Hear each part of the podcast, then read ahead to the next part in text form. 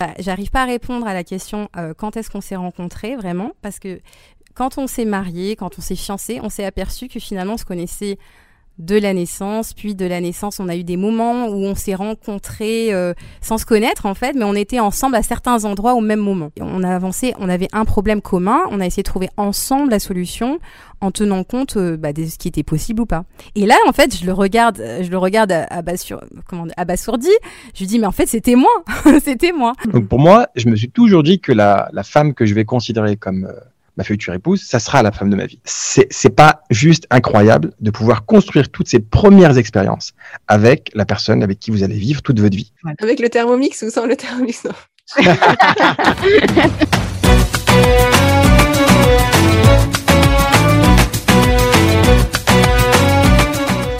Que la paix soit sur toi, ma chère amie. Bienvenue à toi sur Je peux pas, je rencontre mon mari, le podcast qui rassemble les femmes autour du récit de la rencontre avec leur mari. Je suis Kaina, l'hôtesse de ce podcast, passionnée par l'univers du mariage et du développement personnel et de la connaissance de soi. Ma mission avec ce podcast est de créer un espace de transmission entre femmes afin de vous inspirer et de vous partager des conseils qui vous aideront à traverser cette phase parfois pleine de doutes du célibat, à mieux définir votre projet de couple et à vraiment vous dire que oui, la rencontre avec ton futur mari peut arriver à tout moment. Je vais te révéler ici les secrets les mieux gardés des femmes mariées. Alors, prends avec toi une boisson qui te fait du bien, installe-toi confortablement et surtout prépare-toi à envisager de nouveaux horizons.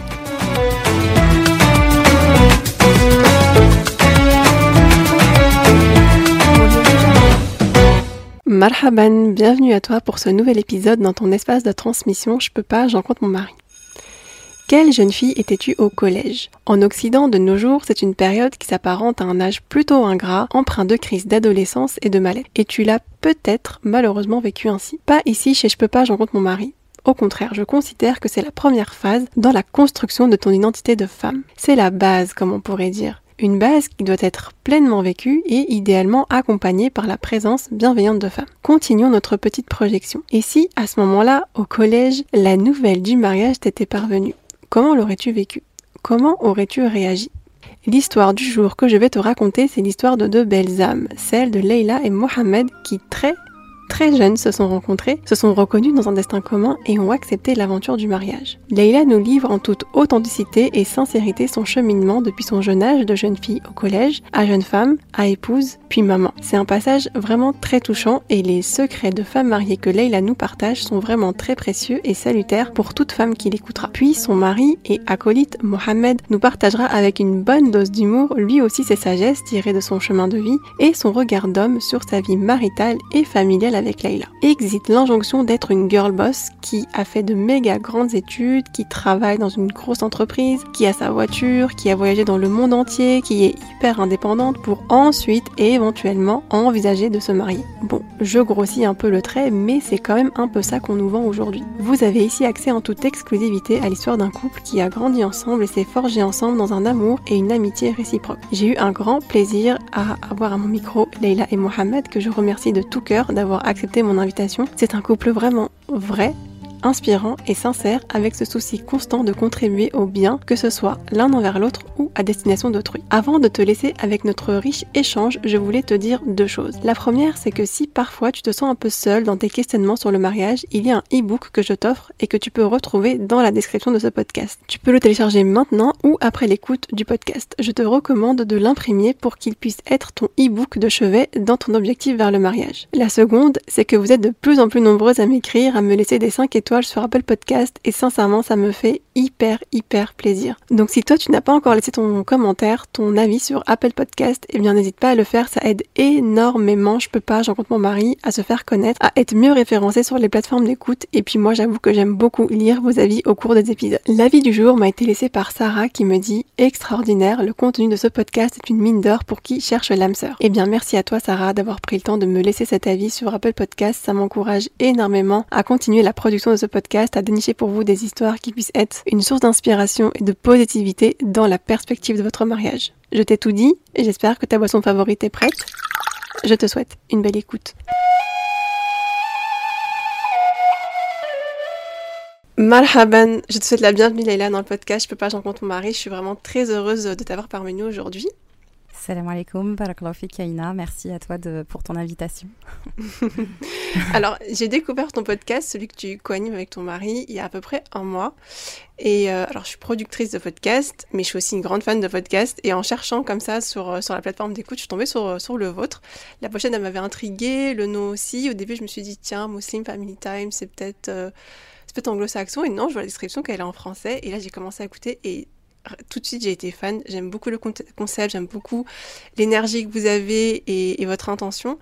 Et, euh, et, dans, et dans la semaine, tu m'as envoyé un message en me disant que ah, je découvre ton podcast. Donc, franchement, la connexion s'est faite.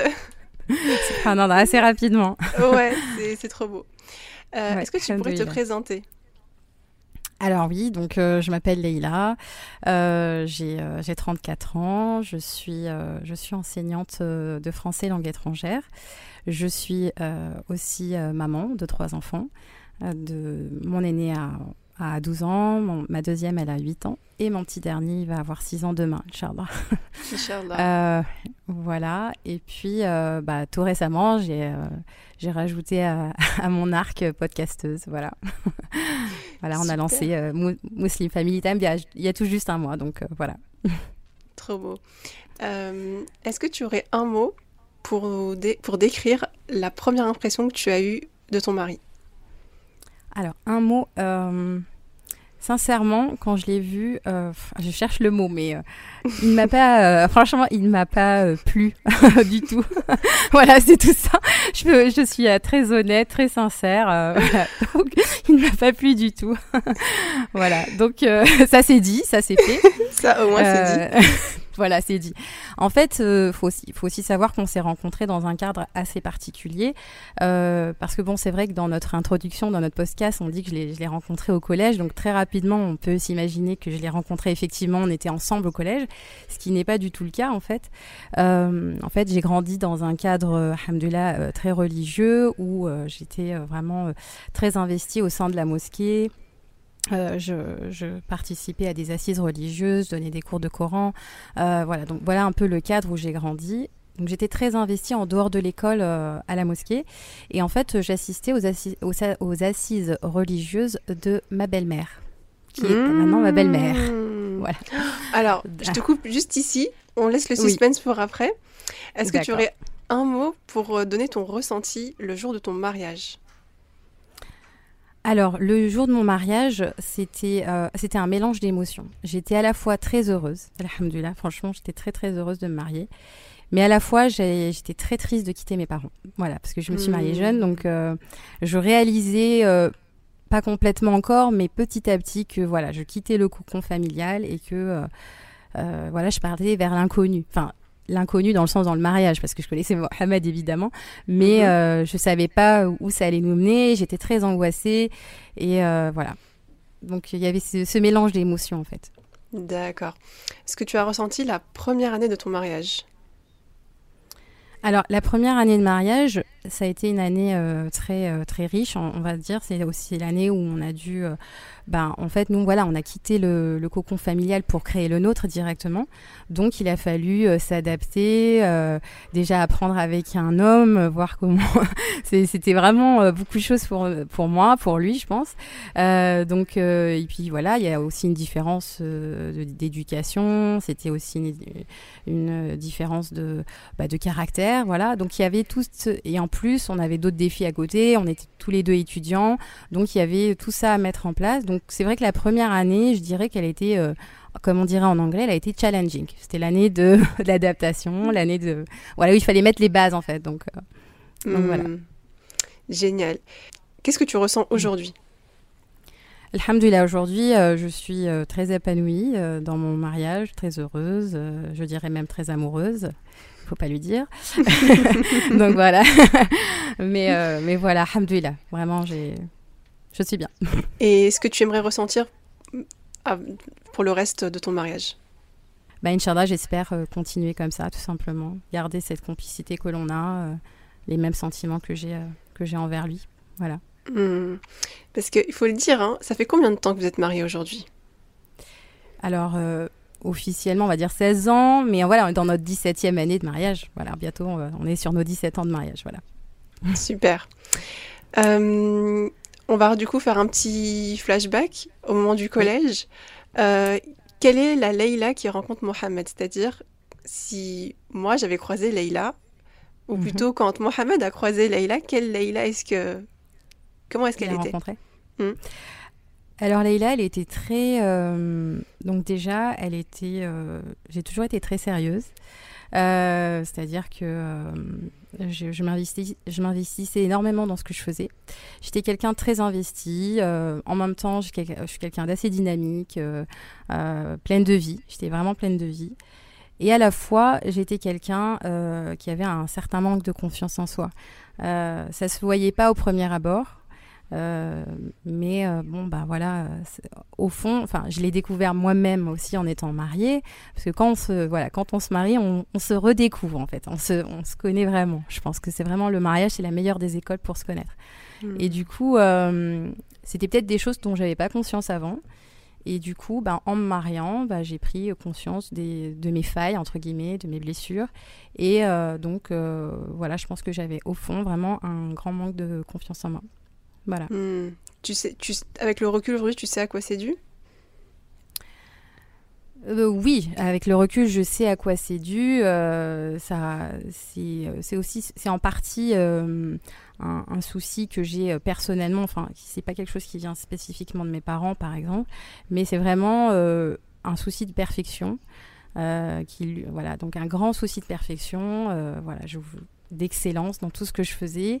Et du coup, euh, dès que ça se passait pas euh, forcément comme je le souhaite, voilà, du coup, ben forcément, forcément, ça réveillait des, euh, des, petites, des petites blessures. Donc je, voilà, le manque de confiance en moi, c'était aussi le manque de confiance en Dieu aussi. C'était des petites failles dans ma foi aussi à cultiver et à, et à travailler chez moi. Hmm. Après, c'est vrai que tu étais très jeune. Je sais pas pourquoi tout ça fait un petit peu écho en moi. Hmm.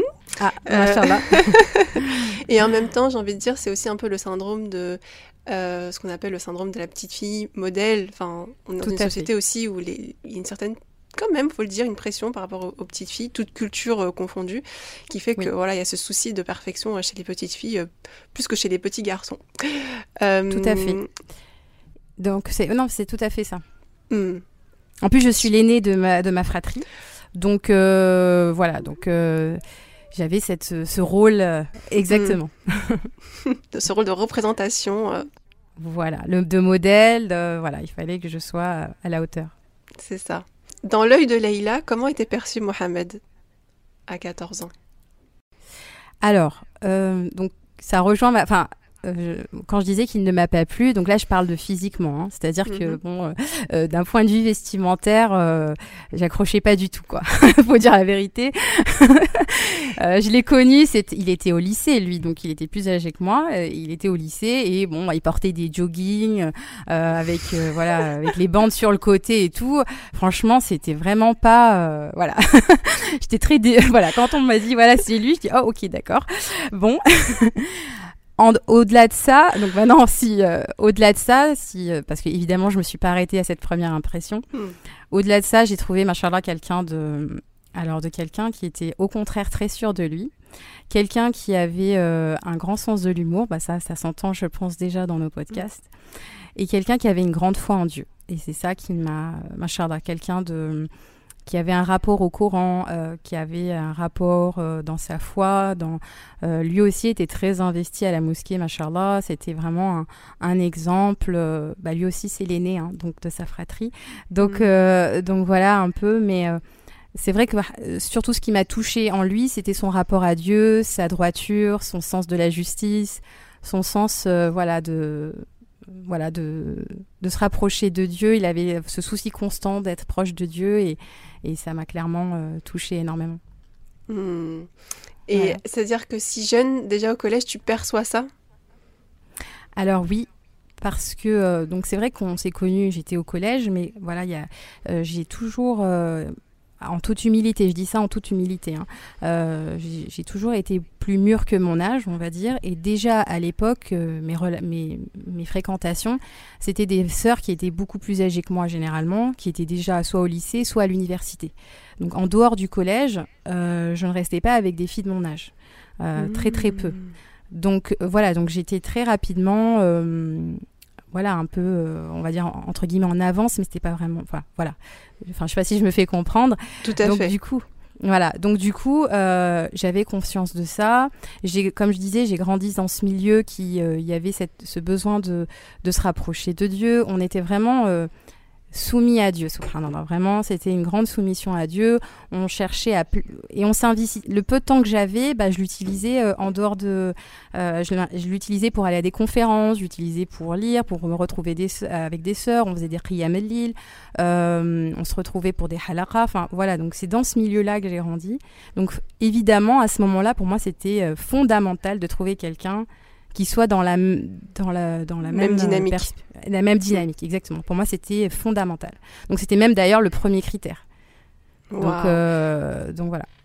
C'est impressionnant, machallah, parce que c'est que, alors que tu es très jeune, tu es vraiment dans la fleur de l'adolescence, euh, tu es, déjà dans une quête spirituelle et tu as déjà conscience de ça, en fait, et tu t'entoures, en fait, du coup, de, de femmes euh, et de, en tout cas, d'un entourage global dans cette perspective-là. C'est super Exactement. beau. Alors, concrètement, comment se passe cette rencontre? Alors, donc voilà, j'étais au collège donc et euh, j'assistais en fait en dehors du collège à des assises religieuses et elles étaient données par ma belle-mère. Euh, donc voilà.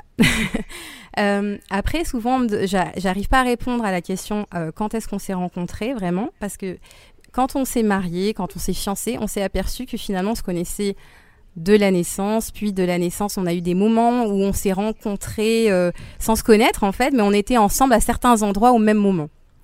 Donc euh, voilà, donc euh, la, le, le, premier moment, c'est en fait ma mère est donc ma mère est convertie et en fait ma mère il y a plusieurs années donc euh, quand quand elle était j'étais toute bébé en fait j'étais dans le cosy, elle assistait elle-même au au, au, au cours de ma belle-mère.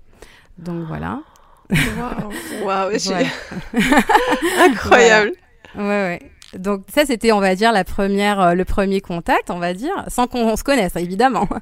Et puis, euh, et puis ensuite, euh, comme lui aussi a grandi dans ce milieu autour des mosquées, euh, certaines mosquées organisaient parfois des, euh, des sorties scolaires, enfin pas des sorties scolaires, des, sorties, des sorties avec la mosquée, euh, qui pouvaient être au ski, puisqu'on vient de la région de Grenoble, donc on allait au ski, ou alors faire des randonnées, etc.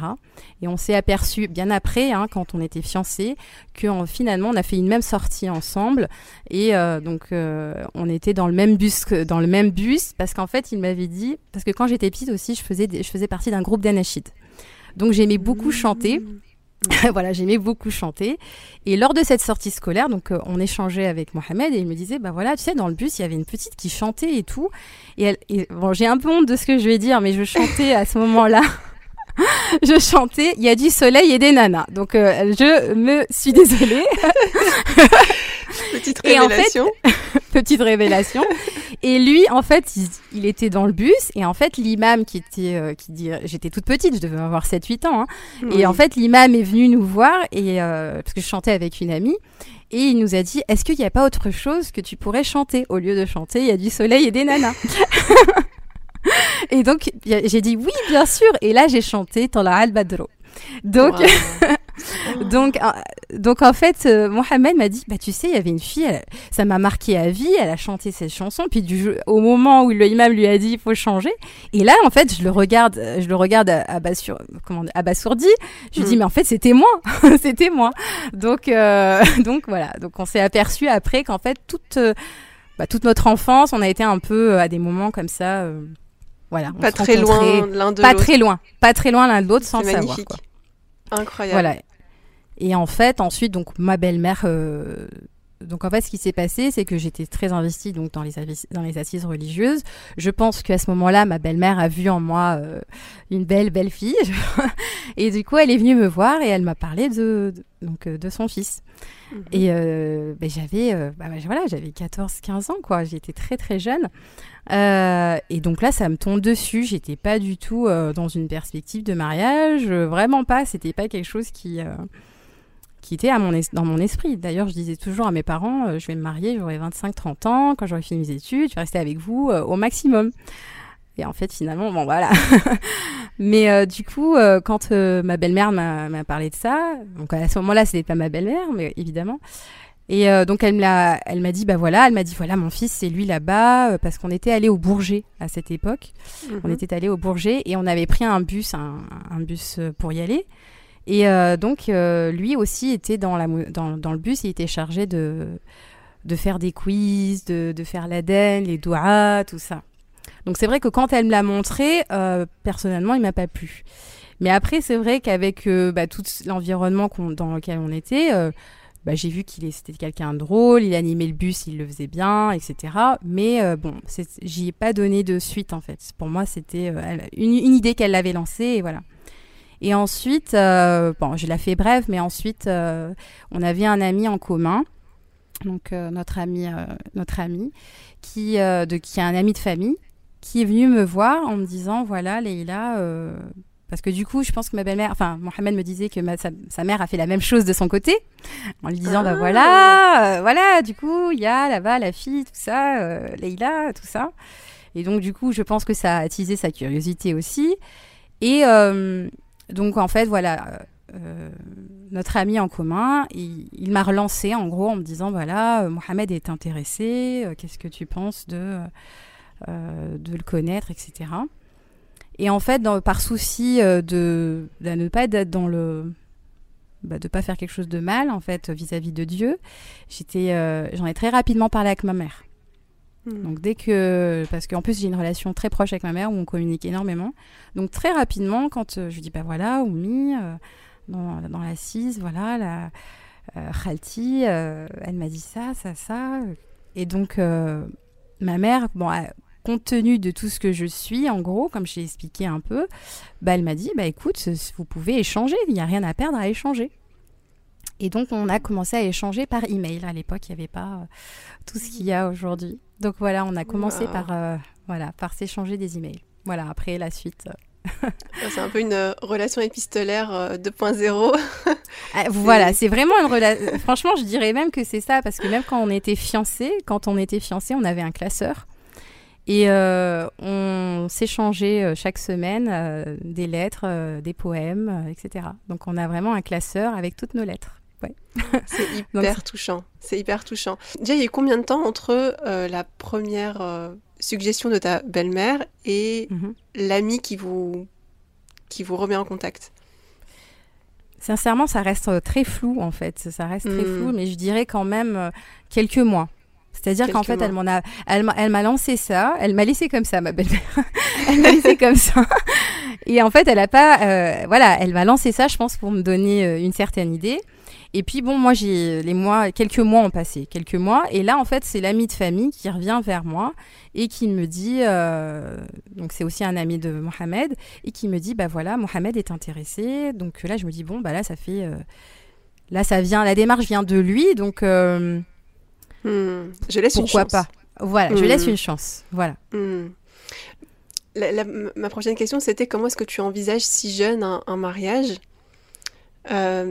Là, de ce que tu nous partages, c'est que ça a été une construction, en fait. Petit à petit, tu t'es faite euh, à cette idée. C'est- pas tout tombé comme ça d'un coup. euh.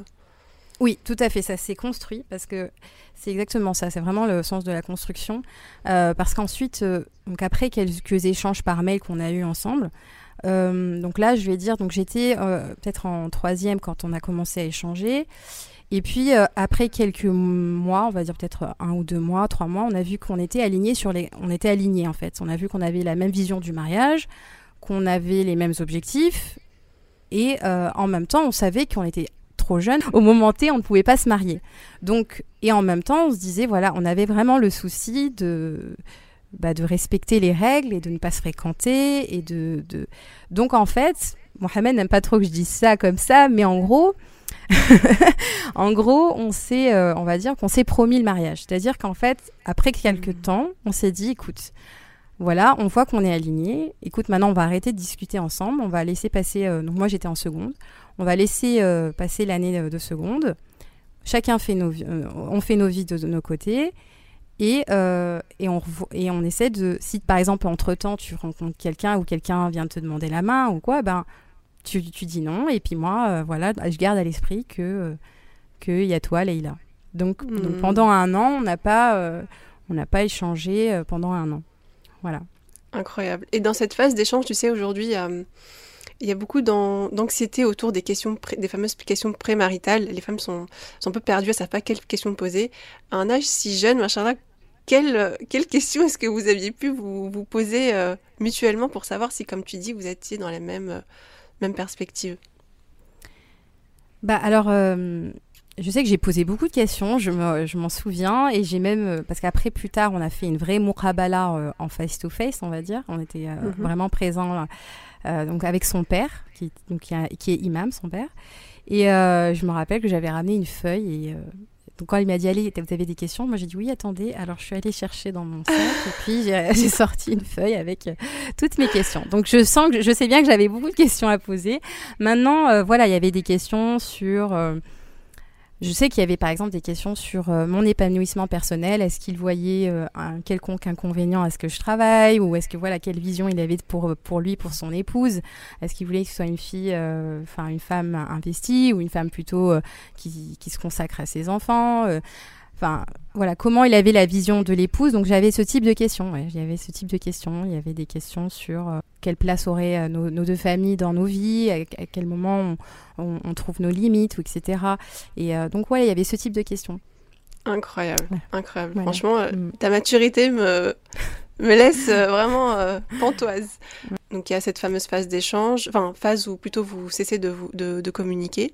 Voilà. Et comment ça se Comment ça, se conclut? Bah, En fait, euh, Mohamed est en terminale et euh, son père lui dit, euh, parce que évidemment là, donc là, moi, mes parents étaient au courant, parce que j'ai dit, on a fait une promesse, donc cette promesse, elle devait se faire de façon officielle. Donc je suis allée voir mes parents, j'ai dit, voilà, bah, je me suis promis à quelqu'un. Mhm. Donc là, voilà, lui, il a fait la même chose de son côté. Il a dit, voilà, donc ma, belle-mère était très contente, euh, voilà, tout ça. Donc elle a vu que finalement ça avait cheminé sans elle, donc elle était contente. et du coup, euh, le jour, donc euh, quand il a, avant son bac, son bac, son père lui dit, bah écoute, le jour où tu as ton bac, on va lui demander la main, le lendemain. Et donc je me rappelle de son jour, du jour où il a eu son bac, puisque moi j'étais devant mon écran. je suis allée sur internet, je me suis connectée à chercher dans les listes. Je cherchais partout dans les listes son nom. Et puis euh, je vois euh, Mohamed admis. Et là je me dis oh ça y est il va venir. Ils vont venir. Waouh. Voilà. Donc euh, et ça n'a pas manqué puisque je crois dès qu'il a eu ses, ses résultats deux trois heures après le téléphone sonne. Et donc là c'est ma belle-mère qui appelle la première. Elle parle à ma mère. Elle dit voilà on va venir demander la main de ta fille dans la semaine etc donc, euh, donc voilà. Après, ça s'enchaîne assez, euh, assez rapidement. C'est-à-dire qu'en fait, rapidement dans le sens où donc lui, il est en terminale, il vient d'avoir son bac. On fait un fiançailles. Donc on fait un fiançailles. Euh, donc moi j'étais en première. Je me rappelle mhm. du jour où je me suis j'ai annoncé quand j'étais au lycée que j'étais fiancée. les profs, voilà, les profs. Mais à la, à la fois les amis musulmans, non musulmans qui étaient très contents pour moi, etc. Donc je me suis fiancée, j'étais en première.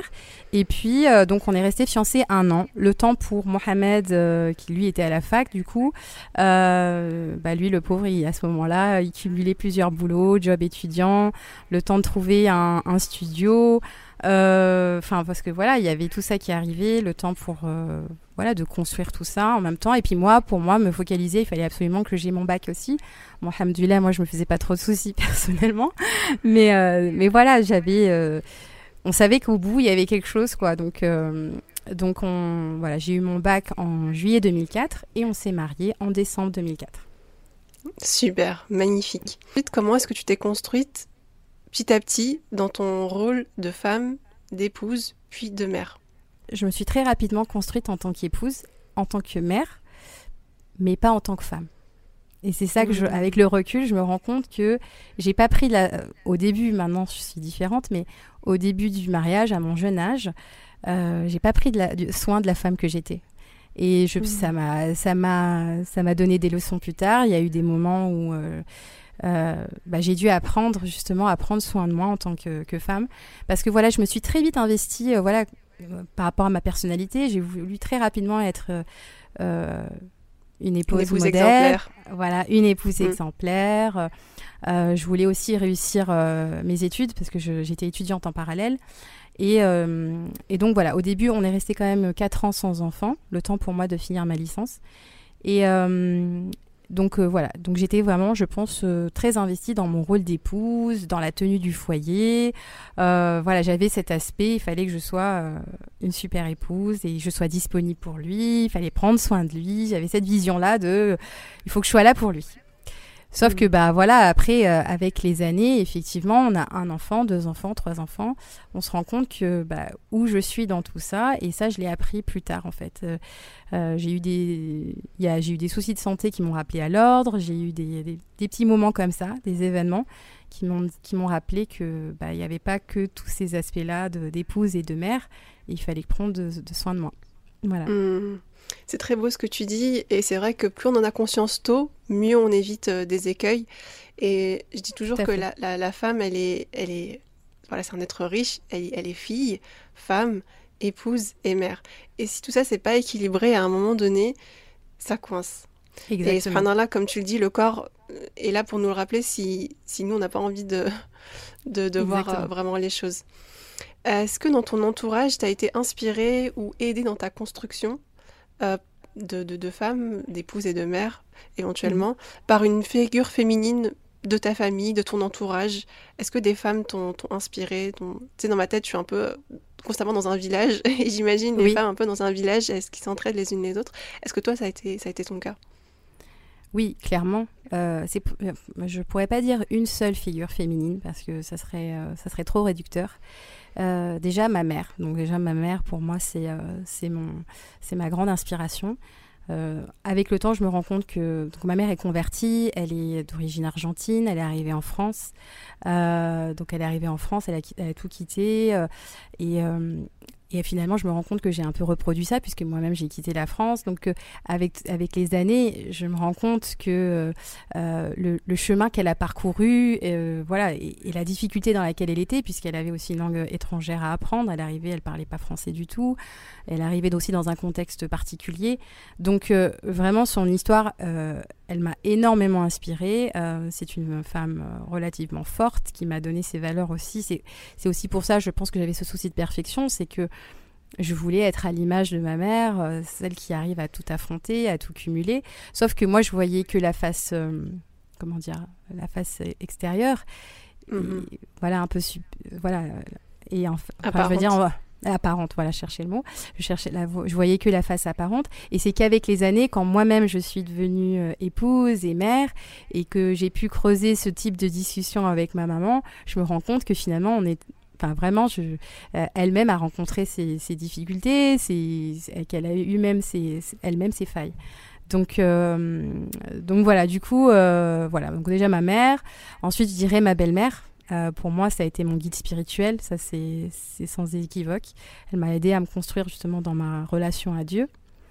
Et puis, et puis après, voilà, c'est mon entourage. J'aime m'entourer de personnes, de sœurs, d'amis qui qui m'élèvent spirituellement et qui à la fois euh, sont des femmes à la fois accomplies euh, dans, dans, leur rôle de femmes, euh, qui, qui, sont accomplies, qui sont aussi investies dans leur rôle de mère, d'épouse, qui arrivent à concilier tout ça, mais qui aussi ne font vraiment pas de concessions et qui, qui savent où elles veulent aller et qui vont garder leur, le lien direct avec Dieu. Pour moi, ça c'est vraiment une... C'est un critère dans le, dans le choix de mes amis et, et, et ça, mmh. c'est et ça, c'est vraiment, euh, c'est des personnes qui vont m'encourager, qui vont me motiver, qui vont, euh, euh, qui vont m'encourager à aller vers Dieu, à me rapprocher de Dieu, voilà. Et c'est quelque chose que tu as pu retrouver même après, au moment où tu t'es expatrié Parce que c'était un cocon un peu que tu avais en France. Est-ce que tu as pu retrouver ça à l'étranger? Oui, alhamdoulilah. Alors au début, ça a été difficile à trouver. Euh, surtout mm. qu'à l'époque, quand on est arrivé, il n'y avait pas aussi l'accès autant aux réseaux sociaux, il n'y avait que Facebook, il n'y avait pas les groupes, il n'y avait pas tout ça. Mm. Donc c'était dur de trouver des personnes sur place. Mais alhamdulillah, en arrivant, euh, euh, parce qu'en fait, je me suis très vite, la première chose que j'ai faite en arrivant aux Émirats, c'est de me diriger vers la mosquée. Donc, et c'est là où j'ai rencontré des sœurs, des sœurs, machallah, qui m'ont aiguillée, qui m'ont épaulée, qui m'ont soutenue, et puis qui, avec qui je suis toujours amie. Et, et voilà, donc euh, ça reste mon point de référence. Donc, euh, quand on ne perd pas le, le, nord, on va dire, on garde le point de référence. Alhamdulillah, alhamdulillah, Allah, il nous entoure des bonnes personnes. Alhamdulillah. à un moment donné, parce que j'ai écouté tous vos épisodes de podcast, alors déjà à la base c'était juste euh, voilà pour, euh, pour le plaisir de vous écouter, de tout ce que vous transmettez, Macharda, mais je les, je les ai tous réécoutés une deuxième fois dans la perspective de cette interview. Et il y a mhm. un moment qui m'a marqué, qui m'a touché, je l'avoue, c'est à un moment donné où tu expliques que, euh, que tu avais des, enfin, que tu avais des attentes, c'est-à-dire que je pense que c'est au moment peut-être où tu as vécu ta maternité où tu t'es peut-être ressenti une certaine solitude, surtout que euh, voilà, ton mari faisait beaucoup de déplacements et qu'il était absent et que toi, tu avais besoin euh, de, de, de, temps, de temps euh, de qualité, comme vous le dites si bien dans vos épisodes. Mhm. et t'expliquer vraiment que voilà, c'est important en tant que femme, enfin, que nous, les femmes, on avait, c'est vrai, de manière générale, après ça, ça, dépend bien sûr de chacune, mais beaucoup d'attentes. On mm. donne tellement beaucoup qu'on en attend aussi beaucoup. Et comment, comment est-ce que tu as fait pour, parce que tu l'expliques, tu dis voilà, j'ai appris à nourrir mes besoins, euh, et pas forcément en attendant que ce soit euh, mon mari qui le fasse. Comment est-ce que tu as fait? Alors, euh, pour arriver à cette leçon, il a fallu déjà que je fasse un travail sur moi. Ça, c'est clair que. Parce qu'en fait, je me rendais compte malgré le soutien inconditionnel de, Mohamed, malgré, euh, c'est-à-dire que euh, je me rendais compte que je souffrais le plus, que j'étais dans la souffrance, c'est-à-dire que c'était moi qui étais dans la difficulté et que euh, lui, parce que voilà, en gros, c'est au moment de la maternité, nous on est, on est, aux Émirats, loin de la famille, donc c'était pas évident. Et quelque part, et, il a, et Mohamed a un, métier qui est très, très prenant, où il est, il est amené à être très souvent en déplacement. Et du coup, j'avais beau lui demander, euh, bah, essaye d'être plus, d'être un peu plus présent dans le sens où de moins voyager. C'était impossible dans le sens où c'est le cœur de son métier, c'est son métier. Hmm. Et en fait, il fallait aussi rompre avec euh, l'image de la famille que je voulais, parce qu'en fait pour moi c'était bah voilà euh, le mari doit rentrer à telle heure, il doit être à, la maison. Mais ça, c'était un modèle que je m'étais moi-même imposé. C'était une croyance que, bah voilà, ça devait fonctionner comme ça et pas autrement. Donc déjà, il a fallu se détacher de cette image-là. Et puis ensuite, euh, donc, ce qui m'a beaucoup aidé, ça a été à la fois la lecture, ça a été euh, aussi donc mon corps qui m'a clairement dit que j'étais dans une, que, que voilà, j'accumulais trop. Et puis aussi l'accompagnement. Je suis très honnête, j'ai dit voilà, j'ai appelé euh, une thérapeute qui m'a aidé à comprendre en fait qu'il fallait que j'apprenne tout simplement à lâcher prise. Et euh, subhanallah, dès que j'ai fait ce travail sur moi et que j'ai compris d'où venait bah, justement mon souci de perfection, aussi parce que moi j'assurais en gros sur tous mes rôles, et qui m'a aussi fait comprendre que bah, j'avais oublié la femme que j'étais, qu'il fallait que je prenne soin de moi. Et ben dès lors que j'ai pris conscience de tout ça, et ben subhanallah, tout s'est ouvert. Mais clairement. C'est-à-dire que déjà de plus avoir d'attente envers lui, euh, lui, ça lui a ça l'a déchargé de cette pression. C'était beaucoup plus apaisé. Et subhanallah, en fait, euh, et puis quand je me suis, j'ai aussi intégré le fait que bah voilà, c'était le modèle qu'on avait, alhamdoulilah de vie, et que euh, et qu'en fait finalement je pouvais m'y épanouir en, en cultivant la femme que j'étais, parce que voilà du coup je, je, projetais des choses sur lui, mais oublié que j'avais plein d'aspirations, que j'avais des choses à faire, que j'avais des choses à créer, etc. Et dès lors que j'ai décentré, en fait, en lieu d'être focalisé sur lui, je me suis centrée sur moi. Et ben en fait, subhanallah, tout s'est complètement ouvert en fait. Euh, bah, aujourd'hui, il voyage, mais beaucoup moins. Euh, donc limite, je lui demande quand est-ce qu'il va voyager. bah, surtout avec le Covid, bah, on, on profite bien de lui. donc, voilà, parce qu'en fait, j'ai réussi à tirer profit de ces temps d'absence pour moi, pour euh, euh hmm. voilà, j'ai repris le sport, je me suis investie dans, dans la course à pied, j'ai fait vraiment énormément de choses. Euh, et en fait, euh, bah, subhanallah, c'est tout s'est vraiment ouvert, vraiment. Hmm. et est-ce que c'est quelque chose que tu as réussi à faire seul C'est-à-dire que s'occuper de soi seul, ça, ça demande aussi de l'énergie. Est-ce qu'à un moment donné, tu n'as pas eu aussi besoin d'aide aussi extérieure? Je sens, Sans aucune gêne, je dis que j'ai de l'aide extérieure. C'est-à-dire qu'en fait, hmm. aussi, Mohamed a été très clair. Il m'a dit voilà, Leïla, donc là, on a tel souci qui, hmm. qui, euh, qui est plus lourd à porter pour toi. C'est-à-dire que toi, euh, voilà, je, je, suis en déplacement. Il m'a clairement dit qu'est-ce que tu veux que je fasse pour t'aider? Parce que à l'heure actuelle, je ne peux pas être à, à heure fixe à la maison. Je peux pas être là à 17h mm. comme tu le souhaites, ce n'est pas possible. Ok, donc, euh, alors on a essayé de réfléchir ensemble à une solution. Et donc je lui ai dit, bah écoute, euh, j'aimerais bien avoir du temps libre euh, j'ai besoin de moments où je souffle, de moments pour moi. Donc il m'a dit, bah écoute, là ce qu'on peut faire, c'est qu'on peut peut-être prendre quelqu'un qui va nous aider pour euh, le babysitting, euh, pour ou pour hmm. toi un peu de ménage pour te décharger. Et en fait, dès lors que, parce, mais on a vraiment affronté ça aussi, c'est ça qui est qui nous a fait avancer, c'est que bah, je on a avancé, on avait un problème commun, on a essayé de trouver ensemble la solution en tenant compte bah, de ce qui était possible ou pas. Et dès lors qu'on a fait ça, on a mis ça en place, et ben, euh, alhamdoulilah, en fait, euh, voilà, donc j'ai pu avoir des heures pour moi, j'ai pu dégager du temps, euh, sans culpabilité, parce que pendant longtemps aussi, j'avais cette volonté. Mm. Voilà, j'avais l'exemple de ma mère qui, machallah, arrivait tout en prendre en charge. Exactement. Mm. Et sans culpabilité, ça c'était aussi une.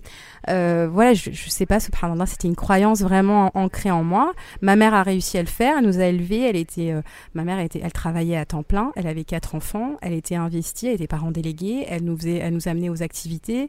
Euh, elle, vraiment, j'ai un modèle de maman aussi qui m'a mis la barre très haute. Et du coup, mm. j'avais du mal à me dire, ben ma mère n'a pas eu besoin d'aide, pourquoi moi je vais, je vais demander de l'aide extérieure, subhanallah. Et en fait, bah justement, au le jour où j'ai dit, on a pris cette décision avec Mohamed, j'en ai parlé à ma, à ma mère, et elle m'a dit, mais Leïla, déjà, je me, déjà, tu as, enfin, déjà, elle m'a dit, mais c'est exactement ce qu'il faut que tu fasses. Et elle m'a dit, mais moi, je me mettais pas autant la pression que toi, Leïla. Déjà, alhamdoulilah, moi, je, enfin, c'est vrai que moi, je suis très investie dans, j'étais très maternante. Euh, je faisais des ateliers Montessori avec mes enfants. J'ai allaité mes enfants très longtemps. Euh, je, faisais du cododo. Ma mère n'a pas allaité. Donc elle m'a dit il y a des choses, par exemple, qui, que tu t'imposes que moi je ne faisais pas. Et puis en plus, j'ai un, métier, un métier mmh. prenant dans le sens où je travaille. Et, enfin, je suis enseignante. Donc quand je rentre, j'ai encore du boulot à la maison. Donc ma mère, elle m'a, elle m'a, elle m'a aidé aussi à me déculpabiliser en me disant mais Leïla, euh, tu peux pas être sur tous les fonds. Donc voilà. Mmh. C'est vrai que tu l'évoques à un moment donné c'est dans un épisode où tu dis voilà, ta maman euh, euh, qui avait machin un, grand travail comme tu le dis, mais voilà tant que vous étiez nourri, bien habillé et que alors que toi le curseur est quand même allé plus loin comme tu disais cododo, allaitement, euh, faire tout maison, atelier Montessori, langue étrangère. J'étais mes enfants étaient au mes enfants étaient aux couches lavables. Je dis pas qu'il faut pas le faire tout ça. Hein. Je, je, continue à avoir mes, mes, lignes de conduite. Hein. Euh, au contraire, je, je, reste toujours dans ma même perspective. Par contre, j'ai lâché prise. Il y a certaines choses. Je me dis mm. bon ben, je faisais mes lessives, je faisais mes produits cosmétiques, je faisais mes propres crèmes. Euh, vraiment, j'étais dans en surface, ça pouvait dire, bah attends, Leïla, elle était sur, elle est au top, quoi. En surface. Mm. C'est-à-dire que mm. voilà, elle faisait tout. Mais en fait, euh, jusqu'à ce que mon corps me dise stop, jusqu'à ce que moi finalement en mm. fait je, je sois j'arrive au moment où je me dis bah non c'est trop. Mm. C'est trop pour une seule femme. Encore une fois, je remets un petit peu la petite couche de village de femmes autrefois. Mm-hmm. Voilà, si si imaginons voilà une elle n'a pas eu forcément le temps de faire à manger pour ses enfants tac il y, a la voisine qui est à côté il y a la sœur qui est pas très loin alors qu'aujourd'hui le modèle familial c'est plus tout ce petit village c'est le papa la maman et tout sur la maman à un moment donné, parce que voilà, le papa travaille à l'extérieur. Mm. C'est lourd, c'est compliqué. C'est vraiment, vraiment très précieux ce que tu nous as partagé, là parce que euh, voilà, ça permet aussi de, de, prévenir les, les, femmes qui aspirent au mariage de, que voilà, si à un moment donné elles craquent, bah, c'est OK en fait. Et parce que c'est bien beau de dire voilà, faut prendre soin de soi, parce que c'est un peu ce qu'on voit beaucoup, un peu sur les réseaux, etc., que la femme doit, doit prendre soin d'elle, mais quand on est toute seule, qu'on doit s'occuper de la maison, du mari, des enfants, comment est-ce qu'on trouve de la place pour toi C'est compliqué. Donc c'est pour ça que c'est vraiment très précis ce que tu nous as partagé. Le temps est venu d'accueillir quelqu'un. Est-ce que tu peux nous dire qui est cette personne? Eh bien, on va inviter euh, Mohamed, tout simplement. voilà, on a l'habitude de faire des podcasts à deux, donc il va arriver.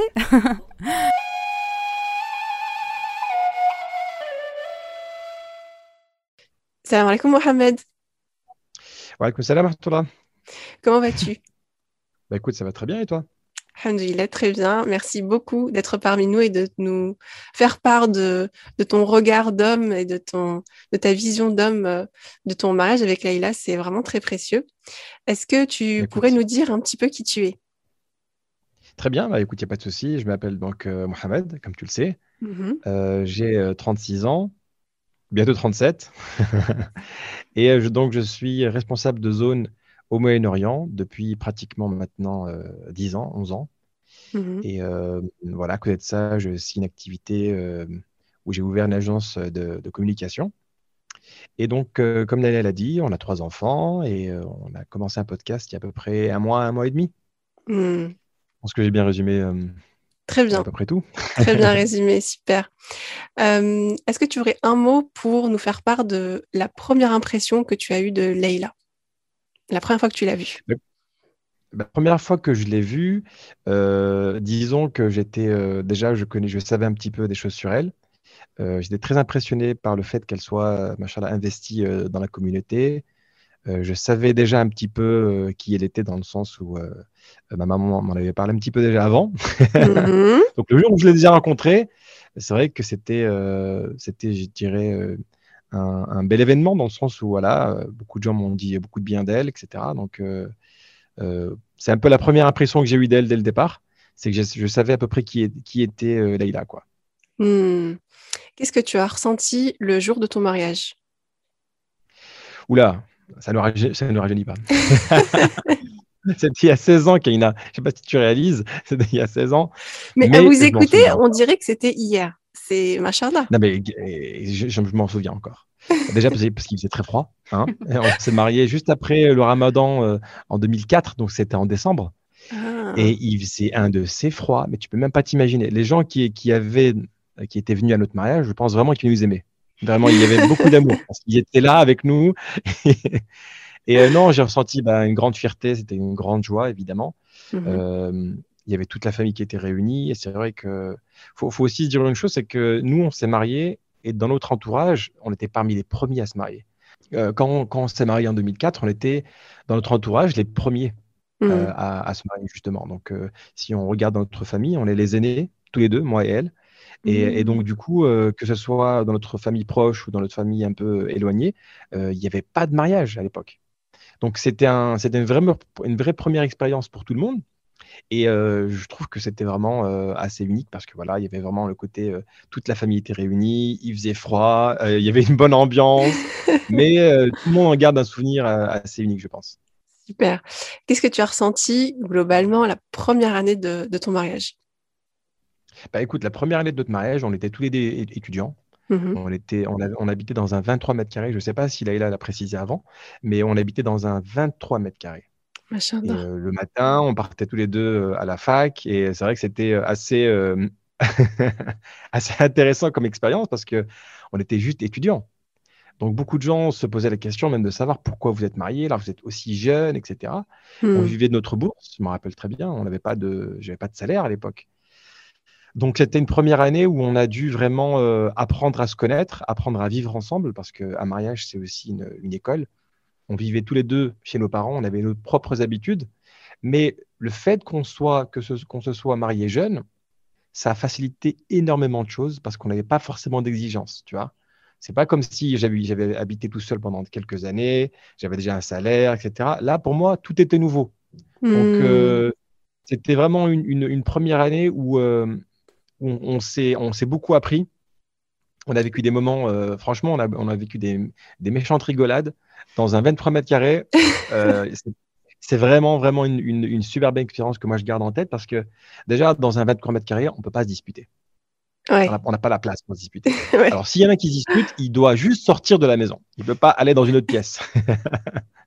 Donc, du coup, évidemment, première année, oui, on, a, on s'est jaugé beaucoup. On a Mm. dû euh, euh, apprendre pas mal de nouveaux codes, apprendre de mettre en place des nouvelles règles. Euh, pour Leïla, je sais que, je sais que c'était un peu euh, délicat parce qu'elle était, bah, elle était très très jeune aussi. Elle je crois qu'elle avait 18 ans. Donc pour elle, sortir de son cocon familial et vivre dans un 23 mètres carrés avec un inconnu, entre guillemets, c'est pas non plus euh, évident. Euh, une femme a beaucoup besoin d'être rassurée. Et moi, à l'époque, j'étais très jeune, je ne comprenais pas ça.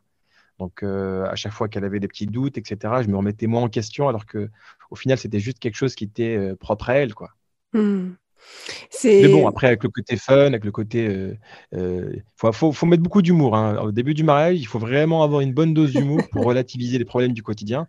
Parce que des problèmes, il va, il va y en avoir, c'est tout à fait normal. Mhm. Mais il faut avoir une bonne euh, dose de, de positivisme, d'être très, très, euh, à chaque fois, d'être de bonne humeur, Mhm. de, de relativiser les choses. Parce que franchement, euh, le problème qu'on avait à l'époque, c'était pas si grave que ça, quoi, honnêtement. Hmm. J'aime beaucoup quand dans, votre- dans vos épisodes de podcast, vous dites euh, que vous avez bac plus 16 en mariage. J'aime beaucoup cette, euh, cette, idée. Et j'aime a beaucoup aussi... le, fait aussi que hum, vous avez vraiment pris les choses euh, euh, dans un autre sens. C'est-à-dire qu'aujourd'hui, on vit dans une société, on aura l'occasion d'en reparler euh, un petit peu dans la suite. on, est, on y a un peu cette injonction de d'abord les études, ensuite le travail, ensuite se marier. Et voilà, c'est un peu la culture occidentale, parce que même si on est de confession musulmane, on baigne malgré tout dans, dans, cet environnement occidental. Alors que vous, voilà, vous, êtes, vous avez fait fi de cette injonction et, et, vous êtes, euh, machallah, allé dans, dans, la voiture de mariage en même temps que vos études. Et voilà, après 16 ans, ça n'a pas du tout. Euh, voilà, c'était une, très bonne chose. on aura l'occasion, Inch'Allah, d'en parler parce que c'est la crainte de, beaucoup de, de, beaucoup de personnes. Euh, qu'est-ce que tu ressens aujourd'hui? Alors oui, bah ça c'est une très bonne question. Euh, aujourd'hui, je suis, je suis très heureux, alhamdoulilah, après 16 ans de mariage. J'ai, on a vécu beaucoup, beaucoup, beaucoup de choses ensemble. On a vécu énormément d'expériences, j'ai énormément de souvenirs. Donc, euh, si je dois te résumer tout en une seule phrase, ça ne sera pas possible. Mm.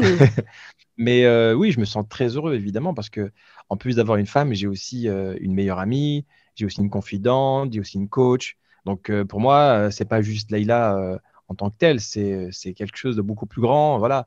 Elle est à côté de moi, elle m'écoute, mais oui, c'est la vérité, quoi. Machallah. C'est ça, quand on écoute vos épisodes, c'est vraiment ça l'impression qu'on a, c'est que vous avez grandi ensemble. Oui, vous, êtes, vous, êtes, vous, avez, vous êtes resté à peu près 20 ans chez vos parents, vous avez quasiment, Inch'Allah, qu'Allah vous fasse que vous en ayez plus, plus, plus, vous êtes arrivé, vous arrivez presque à vos 20 ans de mariage, ça fait autant que chez vos parents. Oui, mais c'est totalement ça. Mm. Totalement ça. C'est vrai qu'en fait, euh, on se rend compte que euh, on a passé énormément de temps ensemble et toutes ces années-là, en fait, elles te rajoutent de l'expérience. Hmm. Euh, aujourd'hui, je sais que quand je parle avec Leïla, des fois, je n'ai même pas besoin de lui parler, en fait, pour qu'elle me comprenne. Hmm. Un petit clin d'œil, on est chez des invités, elle a compris qu'il faut partir. Hmm. c'est trop beau. C'est dans la vie de, tous les jours, c'est vrai qu'on n'a pas forcément besoin de, beaucoup de, communication dans le sens où euh, on se comprend très rapidement. Le, langage des âmes, c'est magnifique. Ah oui, c'est bah, ce que tu voudrais ressentir pour le reste euh, de ta vie dans ton mariage avec Leïla? Euh, bah écoute, euh, c'est une bonne question aussi. Et franchement, que, que, ça, que, ça dure, que ça perdure. Hmm. Parce qu'un mariage, même si il se construit sur des bonnes bases, même si tout, tout, tout, semble magnifique, tout semble parfait, ça, ce n'est jamais gagné. Ce n'est jamais garanti. Il faut toujours, toujours alimenter le mariage, faire en sorte que la relation elle reste solide. Parce que vous savez que maintenant, avec, euh, dans, la, dans, la, société dans laquelle on vit, rien n'est jamais acquis. Hmm. Un, rien peut tout changer. Et surtout que maintenant, avec les réseaux sociaux, vous savez comment c'est. Hmm. Il y a des dangers de partout. On peut vite euh, lâcher prise, on peut vite euh, perdre la femme ou l'homme que l'on aime avec des petites erreurs du quotidien. Donc il faut toujours faire en sorte de garder le cap, de toujours prendre euh, soin l'un de l'autre, de passer du temps ensemble, parce que je pense que l'une des, l'un des piliers de notre couple, c'est, qu'on essaye vraiment de, passer des moments de qualité ensemble. Mmh. Donc euh, dès qu'on voit qu'on, est un peu distant, ben, on recadre un peu la chose.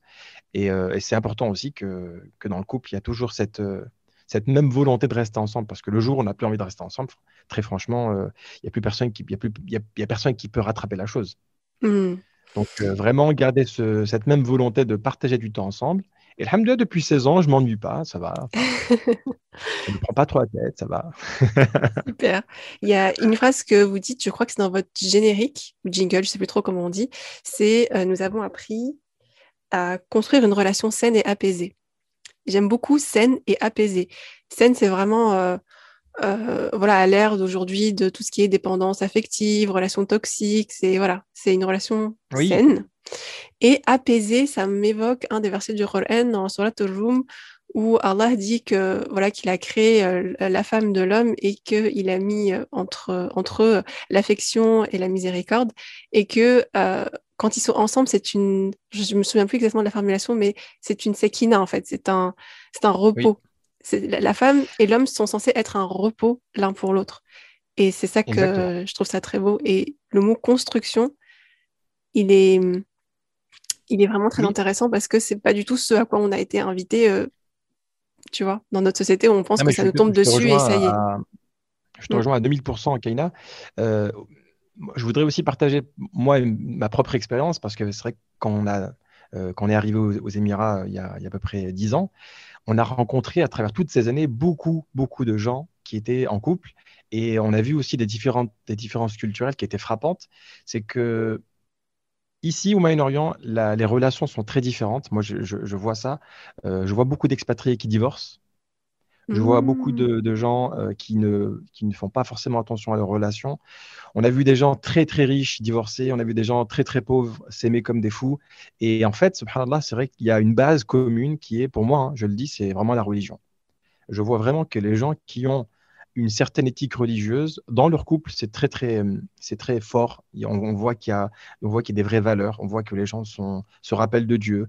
Euh, à chaque fois qu'il y a un petit écart, ben, tout de suite, tout de suite, les choses peuvent se, se réparer. Et malheureusement, même si on, a l'impression que qu'en vivant au Moyen-Orient, les gens sont beaucoup plus religieux, au contraire, ici, il y a beaucoup d'expatriés qui ne sont pas forcément musulmans. Et, mmh. euh, on, sent le manque, on sent le manque d'éthique et parfois ça peut vraiment vraiment jouer sur la sur la, qualité de la relation. Donc euh, je ne sais pas si moi je peux donner un conseil. Peut-être il y a des gens qui nous écoutent et qui ne sont pas mmh mariés, mais quand vous recherchez quelqu'un, un partenaire pour la vie, faites vraiment en sorte de, mettre en priorité euh, les valeurs religieuses parce que quelqu'un qui aime Allah, quelqu'un quelqu'un qui a, qui a peur de Dieu, il fera toujours en sorte de vous considérer de la meilleure des façons.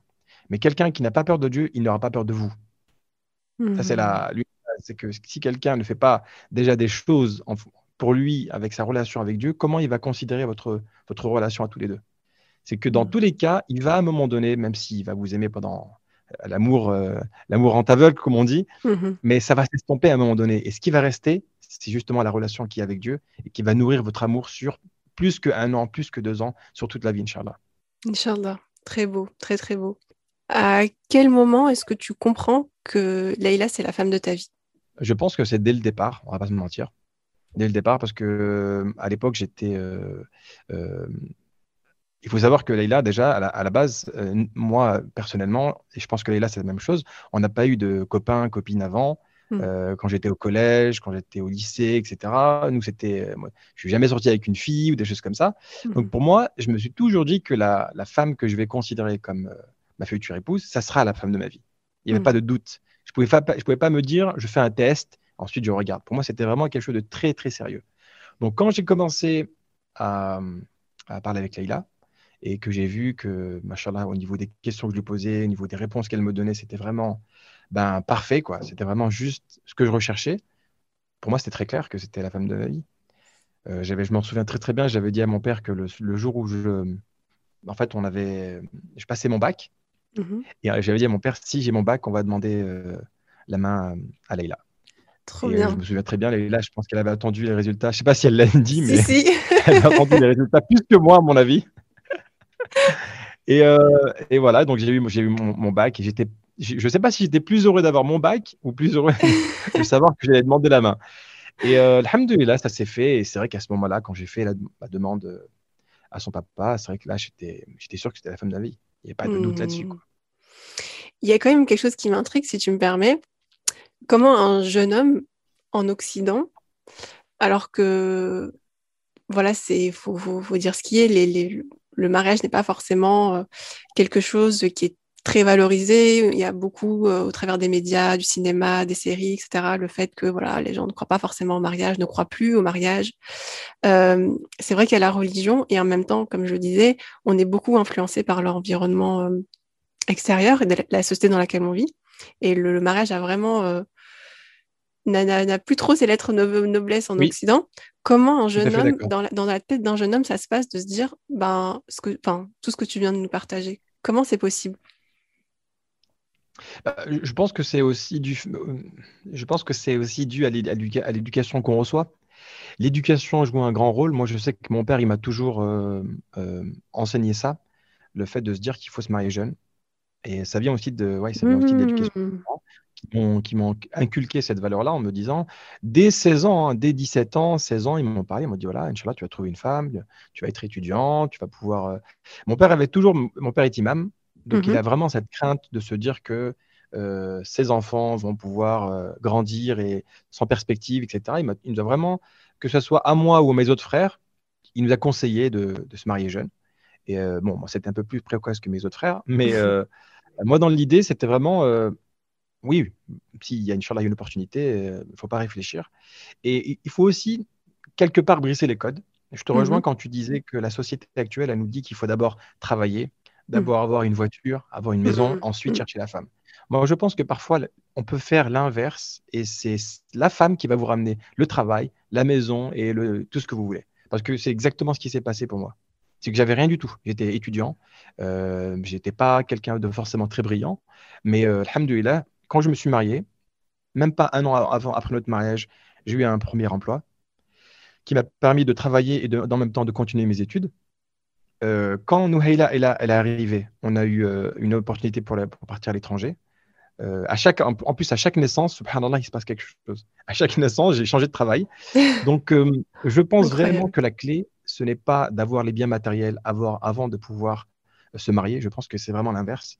Quand vous fondez une famille, Allah subhanahu wa ta'ala, il vous donne tout il vous donne vraiment la bénédiction dans votre couple et il, vous fait en sorte de vous donner le rizq. Parce que le razaq, mm. c'est pas euh, le travail ou c'est pas. Le razaq, c'est Allah. Et c'est lui qui va faire en sorte que vous allez être heureux dans votre couple, dans votre famille, avec vos enfants, avec vos parents. Et il faut juste être sincère. Et cette histoire que je vous raconte, c'est la mienne, mais j'en connais plein d'autres qui sont exactement similaires. Le frère, il s'est marié, il a eu tout ce qu'il fallait avec, avec, il a eu tout ce qui suivait en même temps. Le mariage, ça lui a ouvert les portes de plein de choses. Donc, ne pensez pas qu'il faut énormément de choses, surtout quand vous habitez en France. Si vous vous dites un autre pays, par exemple les Émirats, oui, pour se marier ici, c'est très compliqué. Mais vous êtes en France, vous avez des aides, vous avez la CAF, je ne sais pas comment, ça s'appelait les APL à l'époque, je ne sais pas si ça s'appelle, hmm. euh, ça a le même nom, mais les APL, ça peut vous aider à trouver, euh, à vous aider à, payer un logement. Donc, alhamdulillah, vous avez des facilités énormes. Et en vrai de vrai, vous n'avez pas besoin de grand-chose. Hmm. La, réalité, c'est que quand on est jeune marié, on a juste besoin d'un toit et de quoi subvenir à ses besoins pendant le mois, et c'est tout. C'est vrai qu'il y a une, angoisse en fait du matériel euh, aujourd'hui. Je ne sais pas si c'est propre à l'Occident ou si, c'est global à notre époque. Et c'est vrai que c'est compliqué de se projeter dans un mariage. Hmm. moi, je dirais aussi qu'il y a aussi des beaux souvenirs à, garder parce que les, premiers, je crois que la bourse, ma bourse à l'époque, c'était 350 euros. Mmh euh, toi, ton, ton, ta, ta, bourse également était de 200 ou 300. Donc, on avait grosso modo 600, 600 euros par mois. Notre loyer, c'était 50 euros. on ah était dans un logement euh, euh, pour étudiants. Donc, on vivait, franchement, avec 500 euros, on vivait bien on va pas se mentir. Mmh. On, se rappelle très bien de, ce qu'on a mangé. C'était, on, faisait des repas, mais vraiment super. C'était vraiment des très bonnes expériences. Je lui donnais ma carte de temps en temps, celle qui me donnait sa carte de parfois. Donc, euh, on en rigole encore. On en rigole encore. Ouais, ça fait des super. C'est, très mois on n'a pas grand chose à la fin du mois, mais c'est pas grave. C'était vraiment, euh, mmh. c'était vraiment une belle aventure. Parfois, quand vous commencez très très bas avec quelqu'un, vous, vous, ne pouvez que euh, améliorer la situation. Mmh Et en même temps, vous étiez prêt à ça, c'est-à-dire que chacun de votre côté, vous avez eu cette éducation spirituelle, euh, émotionnelle, de vivre ça. Alors, tu l'as un petit peu évoqué juste avant, euh, parce que ma, prochaine question, c'était par rapport à la transmission. Moi, je parle beaucoup de transmission, du féminin, que nous, en tant que femmes, on traverse différentes phases. Mais en préparant l'épisode, je me suis dit, mais peut-être que toi, tu as aussi une transmission plutôt au masculin, donc des conseils à viser plutôt d'hommes de ta famille un père, un oncle, un ami de la famille. Est-ce que tu peux nous en dire un peu plus par rapport à ça? Oui, bien sûr. Alors moi, je pense que hum, principalement, c'était mon père. C'est mmh. lui qui m'a vraiment inculqué euh, euh, les valeurs du mariage, euh, étant donné que déjà, je participais à pas mal de mariages avec lui tout au long de mon enfance, ma jeunesse. J'étais à chaque fois invité avec lui pour, pour célébrer des mariages, etc. Donc, j'ai vu avec lui les bonnes choses, mais également les mauvaises choses. J'ai vu des mariages qui n'ont pas fonctionné. Il m'expliquait pourquoi ça n'a pas fonctionné. Il m'expliquait, il me disait en fait quelles erreurs il fallait pas faire. Donc j'ai eu la chance d'avoir un mmh. coach en tant qu'imam qui m'a durant euh, ben, toute ma, je pense que le premier cercle religieux euh, avec lequel euh, auquel j'ai assisté, je pense que c'était à l'âge de 12 ans. Donc, euh, j'avais quand même un certain bagage, une certaine expérience. Sans même être marié, je savais déjà ce qu'il fallait faire, ce qu'il fallait pas faire, etc. Et euh, j'étais déjà prêt, je dirais, entre guillemets, à pouvoir me marier parce que mon père m'a vraiment, là, j'ai eu la chance d'avoir un, papa qui me, guide un petit peu. Et si vous êtes un homme et que vous écoutez euh, ce que j'ai en train de vous dire, c'est vrai que ça va jouer énormément d'avoir l'appui de votre papa ou quelqu'un de votre famille dans une décision comme celle-ci. Moi, je ne suis pas vraiment sûr de, enfin, d'avoir pu avoir le, le courage de me marier aussi jeune si j'avais pas justement quelqu'un dans la famille, euh, cette figure masculine qui m'encourage en me disant voilà, tu fais la bonne chose, vas-y, fonce, n'aie pas peur. Et euh, voilà, moi je vous le dis maintenant, n'ayez pas peur. Mmh. si tu es un homme et que tu as 18, 20 ans, n'aie pas peur. Machallah, Karina, je vois autour de moi maintenant, même des jeunes qui ont 22, 23, 24 ans qui se marient, des jeunes hommes. Et moi, ça me rassure dans le fait que, alhamdoulilah, il y en a de plus en plus qui le font. Et il ne faut pas avoir peur. Il ne faut vraiment pas avoir peur. Quand vous êtes. On voit autour de nous des gens qui sont dans le haram. Ils ne se posent pas la question. Ils vont en couple, mm. etc. Ils font des choses haram. Bon, on ne juge pas. Mais quand mm. vous êtes dans le halal, pourquoi vous hésitez? Moi, c'est ça que je n'arrive pas mm. parfois à comprendre. Vous êtes dans, dans les choses que Allah il a autorisées. Allez-y. Dieu va vous aider. N'ayez pas peur. Allah il va vous aider dans tout ce que vous faites parce que vous faites des choses dans les règles. Bah, je pense que le souci, c'est l'engagement mais c'est vrai que quand on a des figures euh, voilà, euh, féminines pour, la, pour la, la, femme, masculine pour le papa qui poussent un, peu, euh, ça, ça, aide. Mais c'est vrai que l'engagement, c'est c'est un des, des, mots MAUX de, de notre époque, l'engagement marital.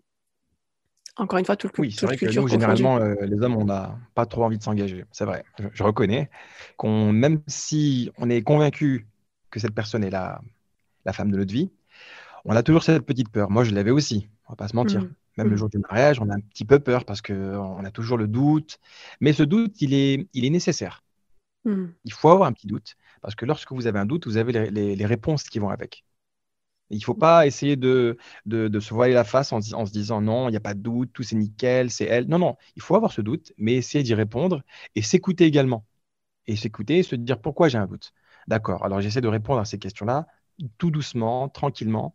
Et c'est comme ça que vous allez pouvoir en fait euh, lever en fait toutes les, euh, tous les doutes que vous avez sur cette personne-là. Mmh, c'est très intéressant ce que tu dis parce que les personnes, euh, voilà, les femmes principalement avec, avec lesquelles j'échange, elles ont toujours, elles veulent être sûres à 100%. Non, il y aura forcément un doute irréductible et c'est OK. Mmh. Et s'il n'y a pas de doute, il n'y a pas de certitude. Alors là, on a beaucoup parlé du coup, donc du point de vue de Leïla, de ton point de vue. Maintenant, on va plus parler du, la parentalité. Euh, comment est-ce que vous avez chacun vécu la, parentalité? Donc, euh, toi, Leïla, ta première maternité en France, ensuite à l'étranger, et toi, Mohamed, le fait d'être devenu euh, un papa? Alors moi, en, termes de, maternité, bah déjà en fait, c'est vrai que quand je suis devenue maman, d'ailleurs je l'évoque dans un de mes podcasts, ça a été j'étais, j'étais envahie euh, d'amour. Euh, voilà, c'était un amour inconditionnel qui m'a complètement envahie. Et, euh, et c'est vrai que j'étais complètement en fusion avec, avec ma fille aînée. voilà, j'étais vraiment j'étais investie dans ce rôle et, et je l'aimais en fait. J'aimais, je l'aimais elle et j'aimais mon rôle et j'étais, j'étais très contente d'être maman et je m'investissais dans tout. J'étais éblouie et émerveillée par chaque étape. Et euh, ah, Là, on a compris. Voilà. voilà. Et du coup, euh, c'est vrai que ça a pris beaucoup de place pendant un certain temps. Ça a pris de la place dans parce que du coup, j'avais euh, bah, déjà j'oubliais la femme que j'étais, mais non seulement j'oubliais aussi que j'étais bah, pas que une épouse. pas que voilà, j'étais aussi une hein épouse. Donc il a fallu, il y avait quand même ce temps d'adaptation pour trouver bah, mon équilibre pour jongler justement entre mes différents rôles. D'accord. Et ça, ça a été donc plutôt pour la première maternité et les deux autres? Alors pour les deux autres, en fait, j'aime à dire que ma grande, elle m'a, elle m'a fait devenir maman, et ma deuxième, elle m'a fait grandir maman. C'est-à-dire que elle m'a fait grandir en tant que maman. C'est-à-dire que et mon dernier, alors lui, euh, machallah, ça y est, je suis en roue libre là. Euh, c'est vrai que pour euh, pour ma première, j'étais euh, bah, je lisais énormément. Je dis pas que je lis pas pour, euh, au contraire, je lis toujours, mais euh, voilà, j'étais très à cheval. Je me disais, bah voilà, je vais, euh, enfin, je sais pas, je suivais les chaque étape. et puis, il faut aussi dire qu'Hamdulillah, c'était un bébé entre guillemets parfait.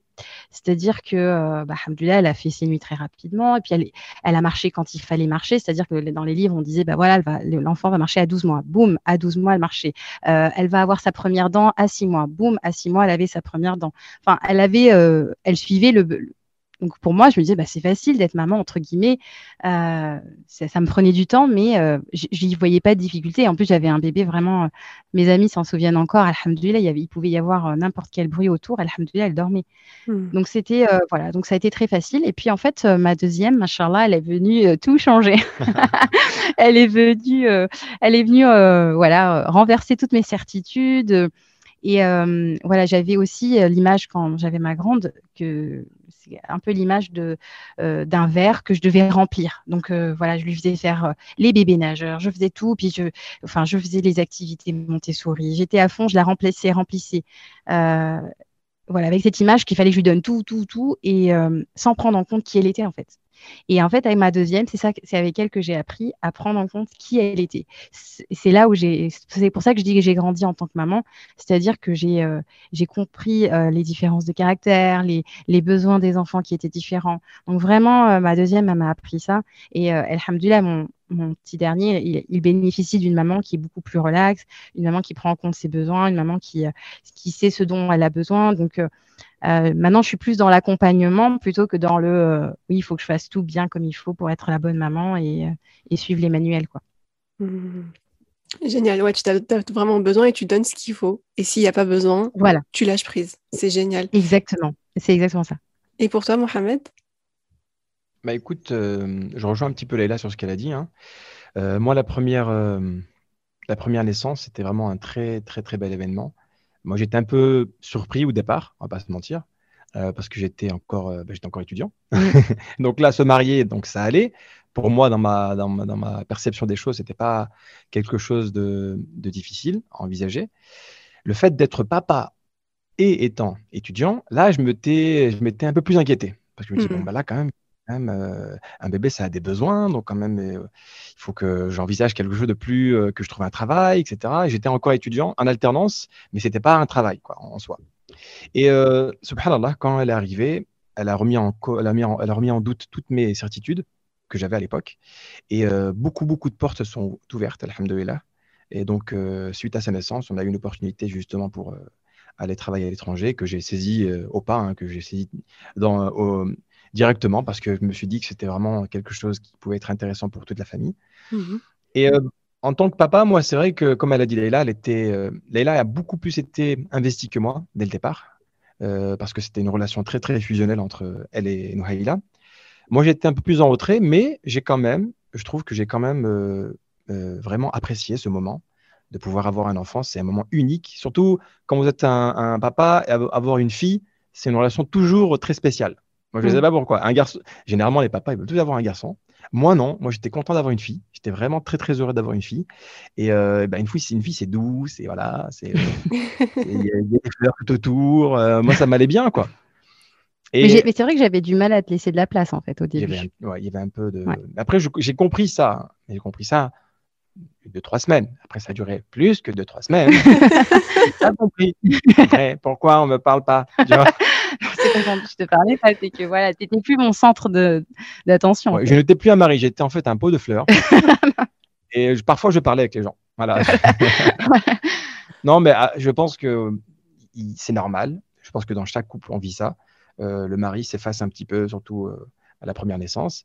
Mais je pense aussi que le mari doit prendre sa place, essayer aussi mm. de, batailler un petit peu pour euh, montrer qu'il existe. Moi, je ne l'ai pas forcément fait. Mais euh, avec, les, avec les, naissances qui ont suivi, j'ai été beaucoup plus présent.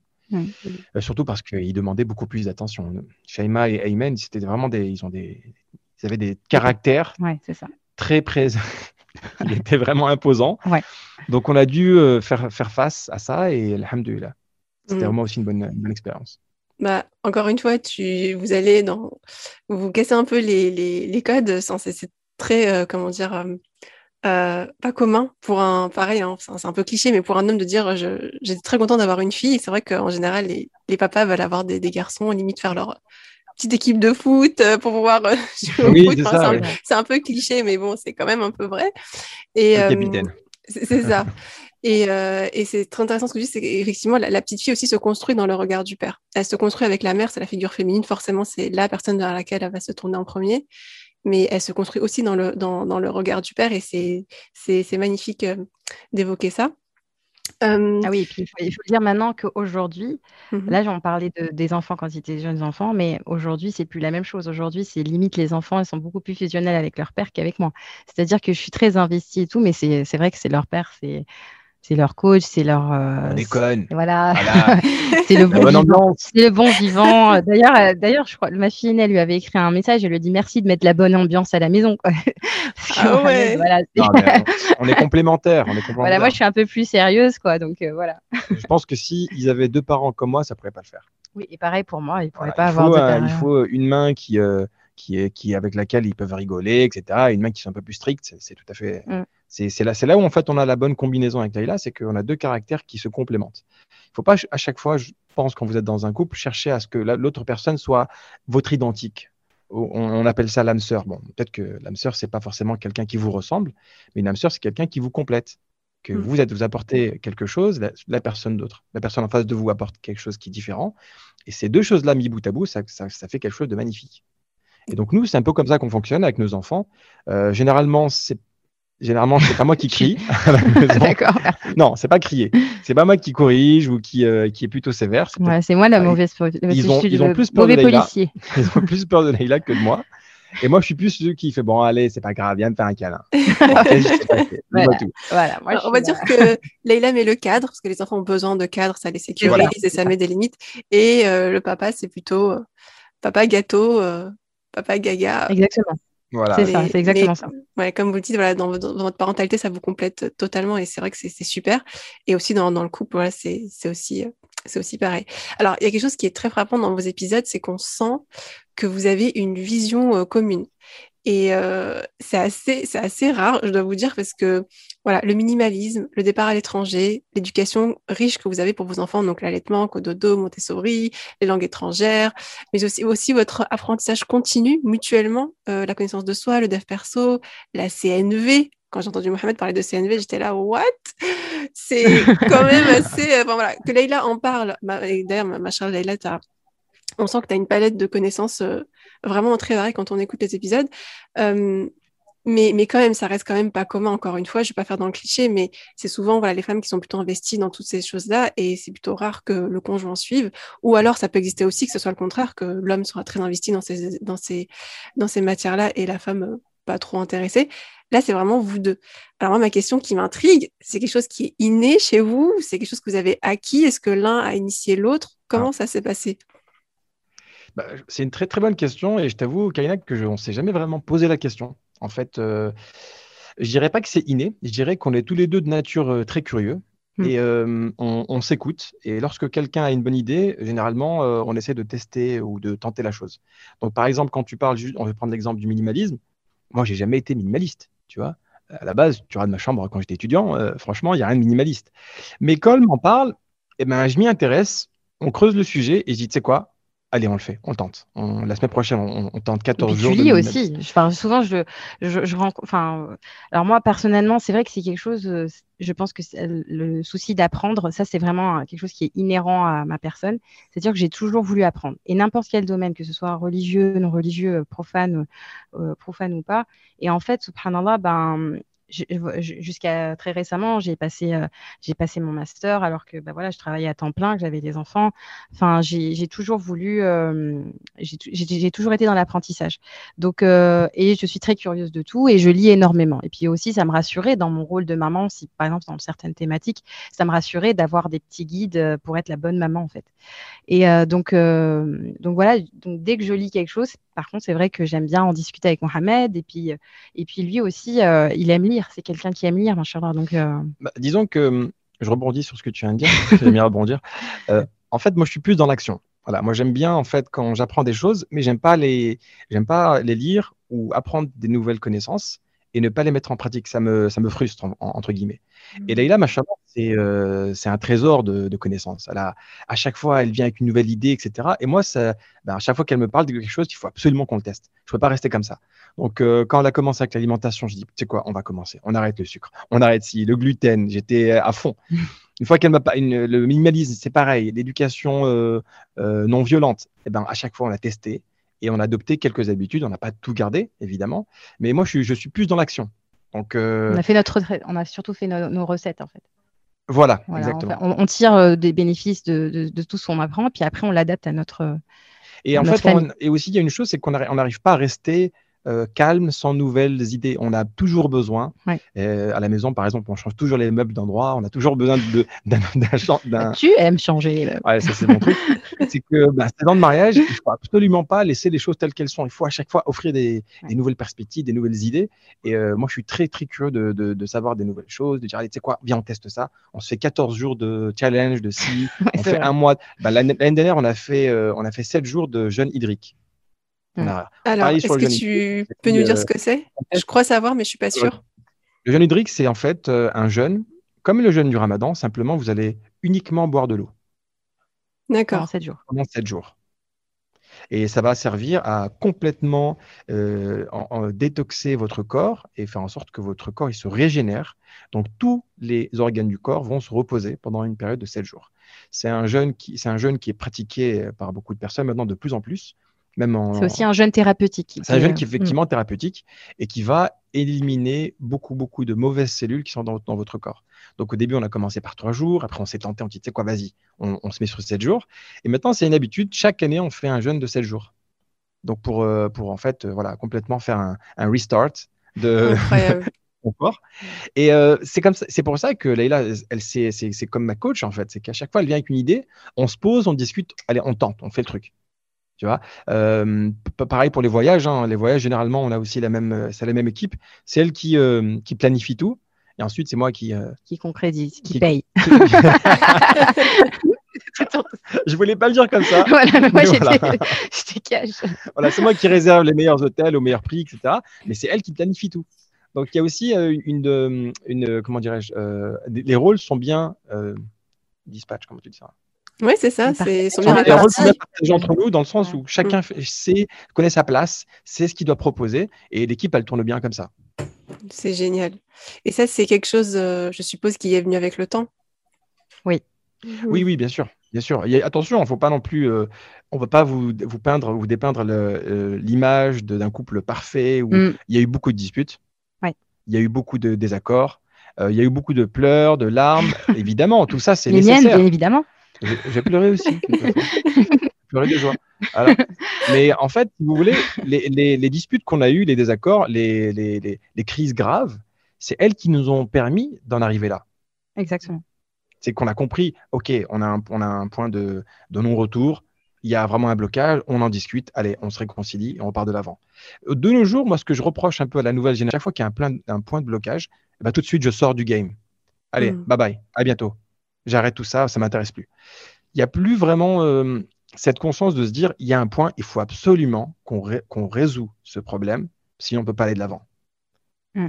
Il n'y a aucun blocage qui peut, là, avec 16 années d'expérience, je vous assure qu'il y a des problèmes qu'on a euh, au quotidien, ben, on arrive à les résoudre très rapidement. Il y en a toujours, hein, évidemment. Oui. Jusqu'à dans l'au-delà, il y aura toujours des problèmes. Mais non, mais c'est vrai qu'on n'est plus dans le.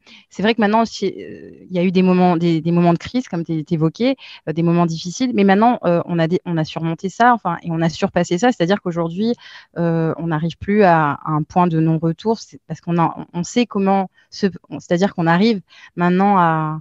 Je comprends comment aborder Mohamed et je, il sait comment m'aborder s'il y a un problème, etc. Donc ça, un ça se Kinder, Ouais. un Kinder Bueno. Et là, c'est fini. Donc du coup, maintenant qu'on sait comment fonctionne l'autre, qu'on a, et puis qu'on au- aussi on se connaît soi-même maintenant. Je sais comment je suis. Je sais, par exemple, s'il y a quelque chose qui me bloque, avant d'aller chercher la, la solution chez lui, je vais déjà moi me remettre en question, voir si moi déjà de mon côté, euh, je peux faire un travail sur moi par rapport à, à- si ça me bloque moi. Et, euh, et lui pareil. Et, et aussi voilà. Et on arrive euh, aujourd'hui vraiment, on peut plus dire qu'on a des. C'est vrai qu'on parlait des disputes, mais aujourd'hui on n'arrive plus au stade de la grosse dispute. Enfin, je, ça fait un moment qu'on n'a pas de Mm. grosses Ça grosses me disputes. manque, ça me manque. Voilà, donc, euh, C'est on bien avant. Voilà, parce que ça a été désamorcé, parce qu'on a, on a, on a aussi, on est, on a dû passer par là pour connaître ces moments-là, pour aujourd'hui connaître euh, l'apaisement. Hmm. Il y a aussi une chose qui, est- qui a beaucoup changé, c'est quand on a découvert aussi les langages de l'amour de l'autre. Maintenant, que vous, vous- si vous vivez avec quelqu'un et que vous ne connaissez pas ses langages, vous ne connaissez pas ses codes, ça va être très difficile pour vous de désamorcer des crises ou même de, de pouvoir en fait construire quelque chose sur le long terme. Il faut, il faut savoir qu'on a tous euh, donc cinq langages de l'amour Et on l'évoque déjà. On l'évoque dans, dans un. Bon, t'es parti sur notre podcast là? Oui, et, voilà. Non, mais c'est important de savoir en fait qu'est-ce que l'autre personne a besoin. Et quand vous, vous connaissez ces choses-là, pour vous, c'est très facile ensuite de pouvoir embrayer, de pouvoir préparer les choses en conséquence. C'est ça, c'est comment communiquer avec le canal de l'autre. Parce que si j'alimente un canal mais que c'est pas le bon, qu'il est fermé mais que c'en est un autre. Mm. Ah, je faisais beaucoup de surprises, je faisais beaucoup de, cadeaux. je me suis ruiné en cadeaux et voilà. Ça ne marchait pas. C'était pas, mon langage du tout. Incroyable. Alors, on arrive bientôt à la fin de cette interview. On va passer à un petit jeu. Il y a juste avant une dernière question que je voulais vous poser. C'était le fameux euh, sujet euh, euh, lié au fait des peurs de se marier jeune. Donc il y a deux peurs comme j'ai constaté, que j'ai pu constater, c'est déjà la peur de, de, gâcher sa vie en se mariant jeune. C'est des réflexions que j'ai déjà entendues et peur que l'autre évolue différemment, d'une manière complètement opposée à soi, parce que voilà, quand on est jeune, on n'est pas encore façonné, on n'a pas encore sa mmh. personnalité, son caractère. Voilà, 18, 20 ans, c'est, c'est, euh, enfin, c'est pas jeune, euh, comment dire, c'est pas dans, dans, dans, l'absolu, c'est pas jeune, mais relativement, encore une fois, à la société dans laquelle on vit aujourd'hui, c'est jeune. Donc, qu'est-ce que ça vous évoque, vous, par rapport à votre expérience et à votre histoire? Bah, je vais commencer à répondre. Alors, euh, alors, gâcher sa vie, clairement non. Euh, il y a quelques jours, ma fille, elle, nous a posé cette question. Elle nous a dit euh, quel est l'âge idéal pour se marier? Elle nous a posé cette question. Ça m'a mis un coup de pression. Ouais, ça m'a mis un petit coup de pression. Et, euh, et, et, nous, clairement, on lui a dit, enfin moi personnellement, je lui ai dit ça et Mohamed euh, a confirmé derrière, c'est déjà trouver la bonne personne. Il n'y a pas d'âge en fait. Il n'y a pas d'âge euh, pour le. Partir de... Alhamdulillah, Allah a mis sur mon, chemin Mohamed à l'âge de 18 ans. non, bien avant, 14 ans. Mmh. et du coup, et on s'est marié à 18 ans. Alhamdulillah que ça se soit fait comme ça, mais ça n'empêche pas que on puisse la rencontrer à 25, à 30 et, et voire plus. Enfin, il n'y a pas, il a pas un moment particulier. Donc voilà. Maintenant, c'est vrai qu'en termes de se marier jeune, je sais pas du tout, ça vraiment pas du tout. Ça, je pense que c'est la meilleure chose que l'on ait faite, alhamdoulilah, dans notre vie, c'est de se marier jeune et euh, de pas laisser traîner ça. On avait aussi les mêmes valeurs, les mêmes les, mêmes objectifs de vie. Et c'est vrai que par contre, là où je suis d'accord, c'est vrai qu'il y a la peur d'évoluer différemment. Et, on évolue différemment. Euh, aujourd'hui, je ne suis pas la même que quand j'avais 18 ans, et Mohamed, pareil. Par contre, on, avait conscience de cela et il y a quand même ce besoin euh, régulièrement de se retrouver et de se mettre à jour. C'est-à-dire qu'il faut, il faut rester toujours dans la ligne de conduite. Ok, on évolue euh, même individuellement. Mohamed a évolué professionnellement, moi aussi, etc. Mais il faut toujours garder en perspective le couple, le moment de partage, le moment où on doit réajuster justement ces évolutions euh, individuelles de chaque côté. Donc ça, c'est je pense que c'est vraiment une, chose très importante. Donc, donc voilà, comme disait Mohamed, il ne faut pas avoir peur du mariage du moment que bah, on a trouvé la bonne personne, qu'on partage les mêmes valeurs, euh, et que l'on a les mêmes objectifs de vie. Et puis après, en fait, c'est euh, il faut accorder ces relations, euh, ces, ces, violons tout, tout, au long de la vie. Mais ça, c'est avec toutes les relations, en fait. Il n'y a pas que dans le mariage. Même avec nos, avec nos enfants, là, rien n'est acquis. Il faut toujours essayer d'avoir une bonne relation avec eux. À un moment, on va se disputer avec eux, enfin, on va se fâcher avec eux. Puis à un autre moment, on va devoir, on va essayer de communiquer avec eux. Enfin, c'est dans, avec nos amis, c'est pareil. Donc, il y a toujours ce besoin de, de, maintenir un lien dans chaque relation, en fait. Je, te je, te rejoins à 100%. Moi, je dirais que moi, ma réponse, ça va être avec deux images. La, première, c'est imaginez-vous euh, que le mariage, c'est une école. Ou, ou attendez, non. Imaginez-vous que le mariage, c'est un centre de formation ou un centre de coaching. Et que chaque jour, vous avez en face de vous un coach qui vous dit qu'est-ce qu'il faut améliorer pour être une meilleure personne. Si vous n'êtes pas marié, eh ben vous, tous les jours, vous rentrez chez vous et vous vous regardez devant la glace et vous dites Je suis le meilleur, je suis le plus beau, je suis la plus belle. Quand vous rentrez et que vous avez un coach, eh ben, il va vous corriger vos défauts. Il va, vous, il va mm. accentuer vos, qualités. Et croyez-moi, vous allez devenir quelqu'un de meilleur malgré vous. Parce que mm. vous êtes obligé de pousser le niveau pour justement devenir une meilleure version de vous-même. On dit toujours qu'il faut avoir des formations pour être une meilleure version de lui-même. Je ne pense pas. Je pense que la meilleure version de vous-même, vous pouvez l'acquérir en vous mariant avec quelqu'un qui a les mêmes valeurs que vous, parce qu'il mm. va justement vous pousser à donner le max. Et alhamdoulilah avec Leïla, c'est vraiment, quand je dis ma coach, ce n'est pas, pas une blague, c'est vraiment ma coach parce qu'elle me dit, voilà, elle est très sévère parfois avec moi parce qu'elle me dit, mais pourquoi tu dis ça comme ça, ça se fait pas, etc. Et parfois, elle me pousse aussi à justement faire le petit 10% de plus que d'habitude, sans elle, bah, je ne le ferais pas. La deuxième image, c'est imaginez-vous, je ne sais pas quel âge vous avez, mais imaginez-vous, euh, toutes les premières expériences que vous avez eues dans votre vie. La première fois que vous avez pris l'avion, la première fois que vous êtes parti au cinéma, la première fois que je sais pas, vous êtes parti à la Mecque. Toutes ces premières fois-là, imaginez-vous maintenant que vous les faites avec votre mari ou avec votre époux, avec votre mari ou pardon, avec votre épouse. C'est n'est pas juste incroyable de pouvoir construire toutes ces premières expériences avec la personne avec qui vous allez vivre toute votre vie. Bah, c'est exactement ce qui s'est passé avec Leïla. Moi, je n'ai pas pris l'avion avant 20 ans. Et la première fois que je l'ai pris, c'était avec Leïla. Donc, à chaque fois que je prends l'avion, je pense. Pourquoi c'était ta première fois, mais pas moi? J'avais pris ah, l'avion avant. C'est pas le bon exemple. Malheureusement. ça marchait cette, pas. Cette première fois pour moi, c'était aussi ta première fois. Hein non, c'était pas ta Non, c'était. Ah, j'avais voyagé en Argentine avec mes parents. Ok. Dommage. Mon exemple, il tombe à l'eau maintenant. non, mais il y avait, y a quand même beaucoup de choses qu'on a fait euh, tous les deux ensemble. Bah, ça c'est clair. c'est clair qu'il y a beaucoup de choses. Euh, je sais pas moi, par exemple. Euh, bah, euh, mais vraiment le premier voyage où j'étais pas sous la coupe de mes parents, on va dire sous, sous, mes parents, sous l'aile de mes parents, et eh ben c'était avec toi. Ça c'est certain. La première fois que tu as acheté ta voiture. Oui. Voilà, ton permis. Mon permis, ouais. Etc. Donc ça, c'est des, des, moments clés mm. dans une vie parce que, croyez-moi, c'est les expériences qui vont rester dans, dans votre tête, c'est les, c'est les hum, souvenirs qui vont vous rester et qui vont graver votre relation dans, dans le marbre parce qu'en fait, c'est ça, une relation, c'est composé uniquement, principalement de souvenirs je ne peux pas quitter cette personne-là parce qu'on a fait, on a fait tant de choses ensemble. Et quand vous réalisez en fait que cette personne elle compte, bah, parce que machallah, vous avez fait des choses ensemble. Moi, c'est ce à quoi je pense en, priorité, c'est justement à ce qu'on a réalisé. Au-delà des fêtes, au-delà de, tout ce qu'on a euh, entrepris chacun de notre côté, mais c'est ce qu'on a fait ensemble qui compte pour moi. Mmh. Merci. Mmh. Oui, ça, c'est le partage en fait. Le partage. Super. Donc, euh, c'était un plaisir d'échanger avec vous. On va passer au, au petit jeu que, que je vous ai concocté. C'est euh, qui de vous deux? Donc, euh, je ne sais pas comment est-ce qu'on pourrait procéder. Peut-être un coup, c'est Leïla qui répond, un coup, c'est Mohamed. Qui de vous deux a le plus de sang-froid? Clairement, Mohamed. Clairement. Ça me rappelle plein de souvenirs, Kaina, ce que tu veux dire. Je te jure. Sans aucun doute, Mohamed. Parce que là, ça m'a intrigué, là, forcément. Non, mais parce qu'en fait, c'est vrai que, bon, euh, je dis pas que j'ai beaucoup de sang-froid, mais c'est vrai que Machallah là, c'est quelqu'un de très émotive. Émotive. Elle a beaucoup, beaucoup de. C'est quelqu'un qui vit. C'est une bonne vivante, Machallah. À chaque fois qu'elle ressent les choses, bah, elle ressent au maximum. Mhm. Et je me souviens une fois, elle avait fait. Bon, bah, c'était pas grave, elle avait fait un accident à Abu Dhabi. C'était un petit accident hein, de, tous les jours. Hein. Mais elle m'avait appelé au téléphone comme s'il y avait quelqu'un qui était décédé. J'étais en panique. Je tremblais comme ça au téléphone. Elle criait. J'arrivais même pas à comprendre ce qu'elle disait. Et après, elle m'a dit justement qu'elle avait eu un petit accident. Mais je dis, c'est pas grave, l'accident, c'est pas un souci. c'était même, voilà, c'était juste, euh, c'était juste que j'étais rentrée. Euh, j'avais eu une collision avec quelqu'un, mais c'était juste, euh, voilà, sur, le pare-choc. C'était pare-choc contre pare-choc, c'était pas méchant. Avec le coup, sur le, avec le, avec le oh, recul, je me rends compte, mais sur le coup, oui, très émotive. Voilà, j'ai du mal à, voilà, sur le, quand il y a des moments même, des moments difficiles, hein, enfin, qui touche les enfants ou quelque chose. Je, mais tu as beaucoup changé, machin. Mais c'est vrai qu'avec le temps, ouais. Parce que tu as refait encore un accident récemment et tu m'as appelé, tu étais ouais, je tapé la voiture. Euh, donc, c'est changé. Ça a changé. Machallah. Euh, qui de vous deux est le plus perfectionniste? Clairement, Leïla. Hmm. Hmm. Sans aucun doute, Leïla. Je confirme. Euh, oui, bah, c'est Madame perfectionniste, machin. Il faut que tout soit nickel, tout soit parfait. Il ne faut pas qu'il y ait un, un, pli qui dépasse.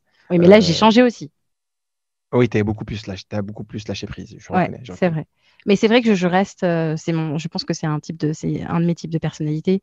Euh, l'excellence. L'excellence, ouais. Mm. La recherche de l'excellence. Alors maintenant, j'ai appris à me dire que j'y arriverai jamais, parce qu'avant, pendant longtemps, en étant jeune fille, bah, je la cherchais quand même.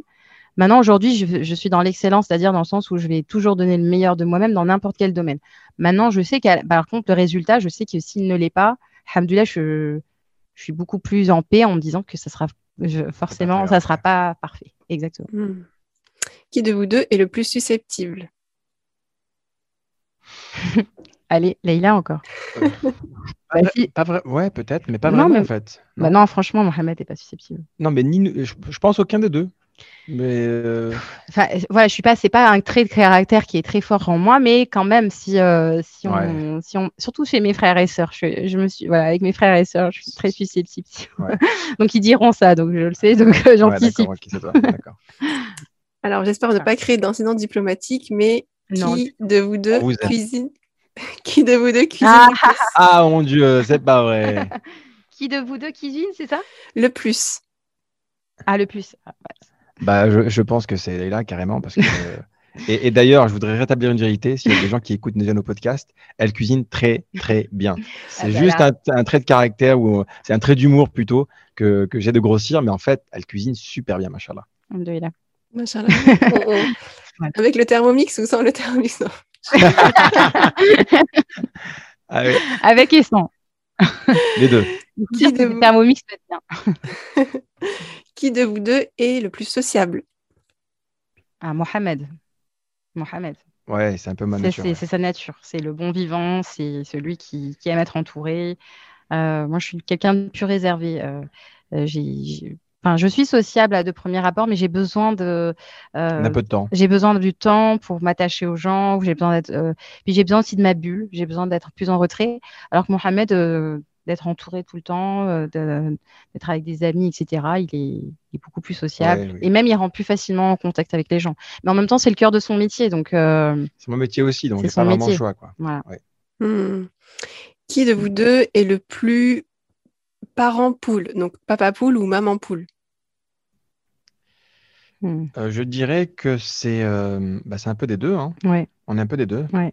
Je dirais pas qu'il y en a un est plus que l'autre. C'est Ouais. vraiment. euh, Moi, je le suis également et toi, tu l'es aussi, machallah. Donc, Ouais, euh, ouais non, je suis d'accord avec toi. Ouais. On est à peu près euh, au même niveau. Ouais, on est à peu près au même niveau. Et enfin, qui de vous deux est le plus diplomatique? Mohamed. Euh, ouais, Ah, d'accord, allez, ça marche. Ah, Je moi, c'est vrai que c'est assez frontal. Et enfin, je suis frontale euh, d'autant plus avec lui. Euh, C'est-à-dire que si j'ai quelque chose à, lui dire, euh, je vais. voilà, des fois, je prends pas de gants, malheureusement. Elle est très, elle est très je franche, suis très franche. très directe. très direct et tout ça. Alors que lui, s'il veut me dire quelque chose, maintenant que je connais un peu ses techniques, en plus, il lit beaucoup de livres sur la communication. Voilà, lui, c'est un, comme je c'est le cœur de son, le cœur de son métier. Il sait, il- son but, c'est de vendre. Donc, c'est un très bon vendeur, c'est un beau parleur, mais pas dans le sens Oh, négatif. Tout de Je- suite. non, je précise, c'est pas dans le sens négatif. C'est-à-dire qu'il sait très bien mettre en confiance les gens et c'est un d'ailleurs, euh, ça je lui dis, mais voilà, c'est vrai que c'est un des meilleurs vendeurs dans, dans sa boîte. Enfin, il fait du très bon travail. Donc, il sait parler aux gens. Il sait. Ce que tu es en train de euh, faire, c'est de la diplomatie aussi. quelque Non, part. mais Oui, Kaina, c'est Oui. la diplomate. Hein. non, il sait parler, machallah. Mais moi, avec toi, je le suis moins. C'est-à-dire que voilà, il va venir, il va savoir m'aborder. euh, je, je le vois venir, hein, je, je dis rien, je le vois venir, je sais qu'il va m'annoncer quelque chose, N'essaye pas tes chose. techniques de communication sur moi. Mais voilà, des fois, c'est ce que je lui dis. Je lui dis, allez, avec tes techniques, euh, même de manipulation, entre guillemets, parce qu'il lit aussi des livres sur la manipulation, euh, bah, par le, on peut manipuler les gens en, en Il communication. faut faire très attention. faut faire très attention. Et euh, bon, comme on lit les mêmes livres, je les vois les techniques des fois. Donc je lui dis, bah attends, n'utilise pas ça. Mais voilà. Mais c'est vrai que même, voilà, de façon générale, même euh, quand il y a un conflit dans, dans les, les familles ou il y a- ses amis qui ont un problème, une problématique, ils vont souvent, très très souvent demander à Mohamed d'intervenir et de faire, euh, de faire office de, de réconciliateur parce qu'il sait. euh, même voilà les, les réconciliations de couple, même dans, dans ça aussi, il sait parler aussi bien aux femmes qu'aux hommes, donc ils arrivent à aborder. dans, dans, dans, ces- dans, le- dans les relations de couple en, en particulier, l'un des principaux, un des principaux facteurs de, de conflit, c'est parfois la communication. Mm. C'est même très très souvent la communication, c'est qu'on ne met pas les bons mots sur euh, les euh, choses qui, qui se passent dans le couple.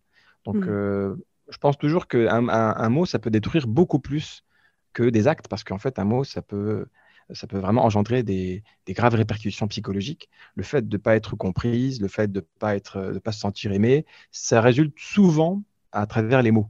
Et par la même occasion, on peut tout réparer avec des mots. On peut vraiment tout réparer. On peut même euh, retomber amoureux de quelqu'un uniquement avec des mots, s'ils sont bien placés, dits avec sincérité.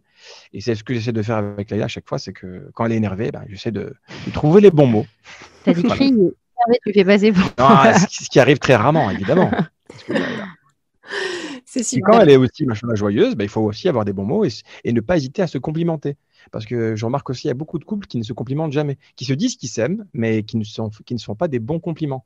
Alors que j'ai très généralement un homme, ben, je vous le dis tout de suite, hein, un homme adore être complimenté.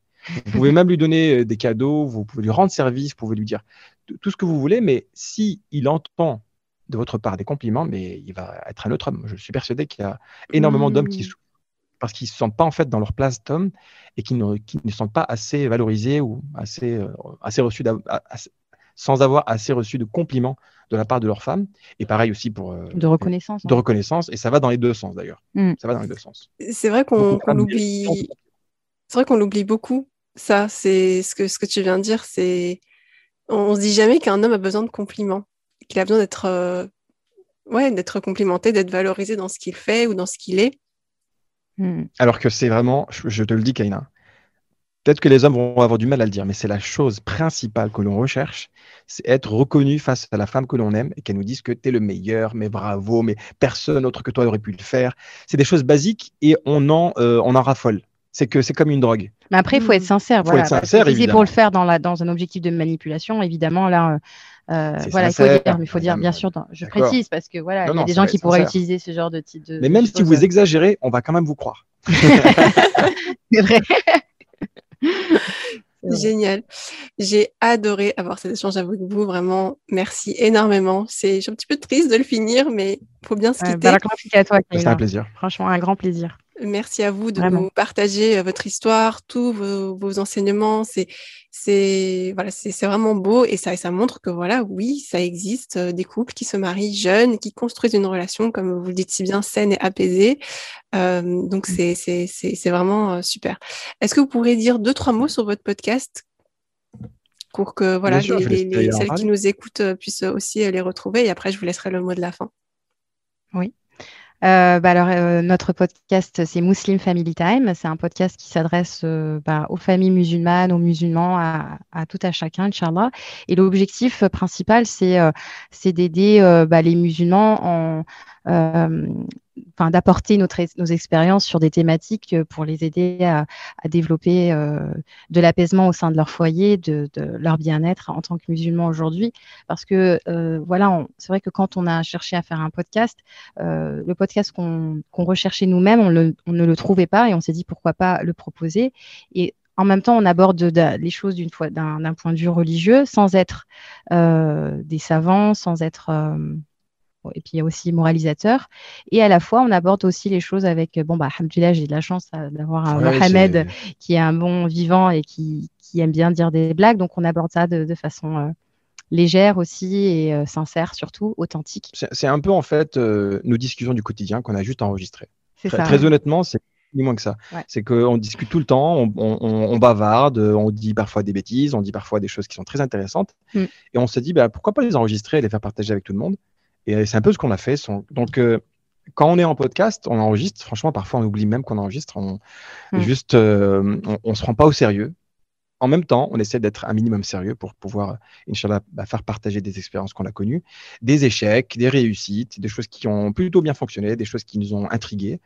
Et on essaie de le faire avec euh, une, avec une certaine, euh, voilà, une certaine bonne, euh, bonne, bonne humeur, quoi, tout simplement. On essaie d'être utile, en fait, voilà, vraiment d'être utile et euh, d'aborder des choses de façon à ce que, voilà, ce que, que nos auditeurs en sortent avec un, un, un, bagage. Un, bagage. un enseignement, et puis même se dire, bah voilà, ça se passe aussi ailleurs, c'est pas que moi qui rencontre ces difficultés. Parce que d'un point de vue, on pourrait écouter des conférences, c'est vrai que d'un point de vue religieux, souvent on, a l'impression que c'est un peu loin de notre réalité, mm. et en même temps, on a les, on a en même temps de l'autre côté on a les réseaux sociaux avec ces couples Gaulle, euh, ces photos euh, de, couples euh, de jeunes mariés parce que c'est vrai que dans la communauté musulmane on a, du mal à on n'a pas trouvé un couple auquel on va dire se, se dire bah voilà ça se passe proche de notre réalité. On, peut s'identifier. Voilà, on peut s'identifier avec. Et du coup, voilà, aujourd'hui, je trouve que dans, dans, les réseaux, de façon, c'est un peu une image biaisée qui, qui est proposée des couples musulmans sur les réseaux. Et euh, bah voilà, on voulait apporter un peu plus de réalité, de simplicité. Euh, voilà. voilà. et en même temps, on prend juste du plaisir à le faire. franchement, pour nous, c'est euh, entre guillemets, c'est une sorte de pas thérapie, mais c'est juste un, bon petit moment où on, passe chaque semaine ensemble et on rigole. Et, et là, pour nous, si on arrive à, s'il y a juste une seule personne qui arrive à, à l'écouter et se sentir bien, pour nous, c'est déjà une grande réussite. Mm. C'est un moment de qualité que vous partagez ensemble et auquel aussi vous faites partager ceux qui vous écoutent. Exactement. Super, bah, merci énormément. Et voilà. Merci à toi, Kaina. Merci à toi, Kaina, pour ton podcast, parce que je trouve aussi que ton idée, elle est juste géniale. Le fait de pouvoir partager ces témoignages à travers ben, ton podcast, je, je, pense que ça va aider énormément de femmes, mais aussi énormément d'hommes qui se posent la question sur comment justement euh, pouvoir euh, ben, trouver la bonne femme, trouver la bonne sœur, l'âme sœur. C'est non pas la bonne sœur. Mais je, je, trouve que ton podcast a toute sa place. Et euh, moi, quand j'ai connu justement ton podcast, je me suis dit, mais quelle bonne idée. Euh, beaucoup, beaucoup de sœurs se posent des questions sur comment euh, se sont passés justement les différents mariages. Et là, c'est vraiment l'occasion de pouvoir partager des, témoignages, des histoires qui vont forcément servir à d'autres peut-être des erreurs qui vont, qui vont éviter d'être faites grâce à toi. Mm. Et Inch'Allah, pourquoi pas aussi des réussites qui vont, être, qui vont pouvoir être répétées. Donc, c'est juste génial ce que tu proposes, ma chère. je voulais te dire, c'est que euh, c'est un podcast que clairement j'aurais aimé euh, à mes 18 ans euh, bah, connaître, en fait, tout simplement. J'aurais aimé avoir ce type de contenu qui puisse nous. Mais tu l'as pas eu, mais tu t'es marié avec moi. Voilà. voilà. voilà, j'ai une autre école. Mais, mais tout le monde n'a pas un Mohamed aussi. Alors, voilà. Merci à toi d'avoir écouté l'épisode jusqu'au bout, j'espère qu'il t'a fait du bien. N'oublie pas de le partager à tes amis et surtout de nous rejoindre sur la page Instagram Je peux pas tirer du bas, je rencontre mon mari si ce n'est pas encore déjà fait. Et quant à moi, je te dis à très vite dans un prochain épisode.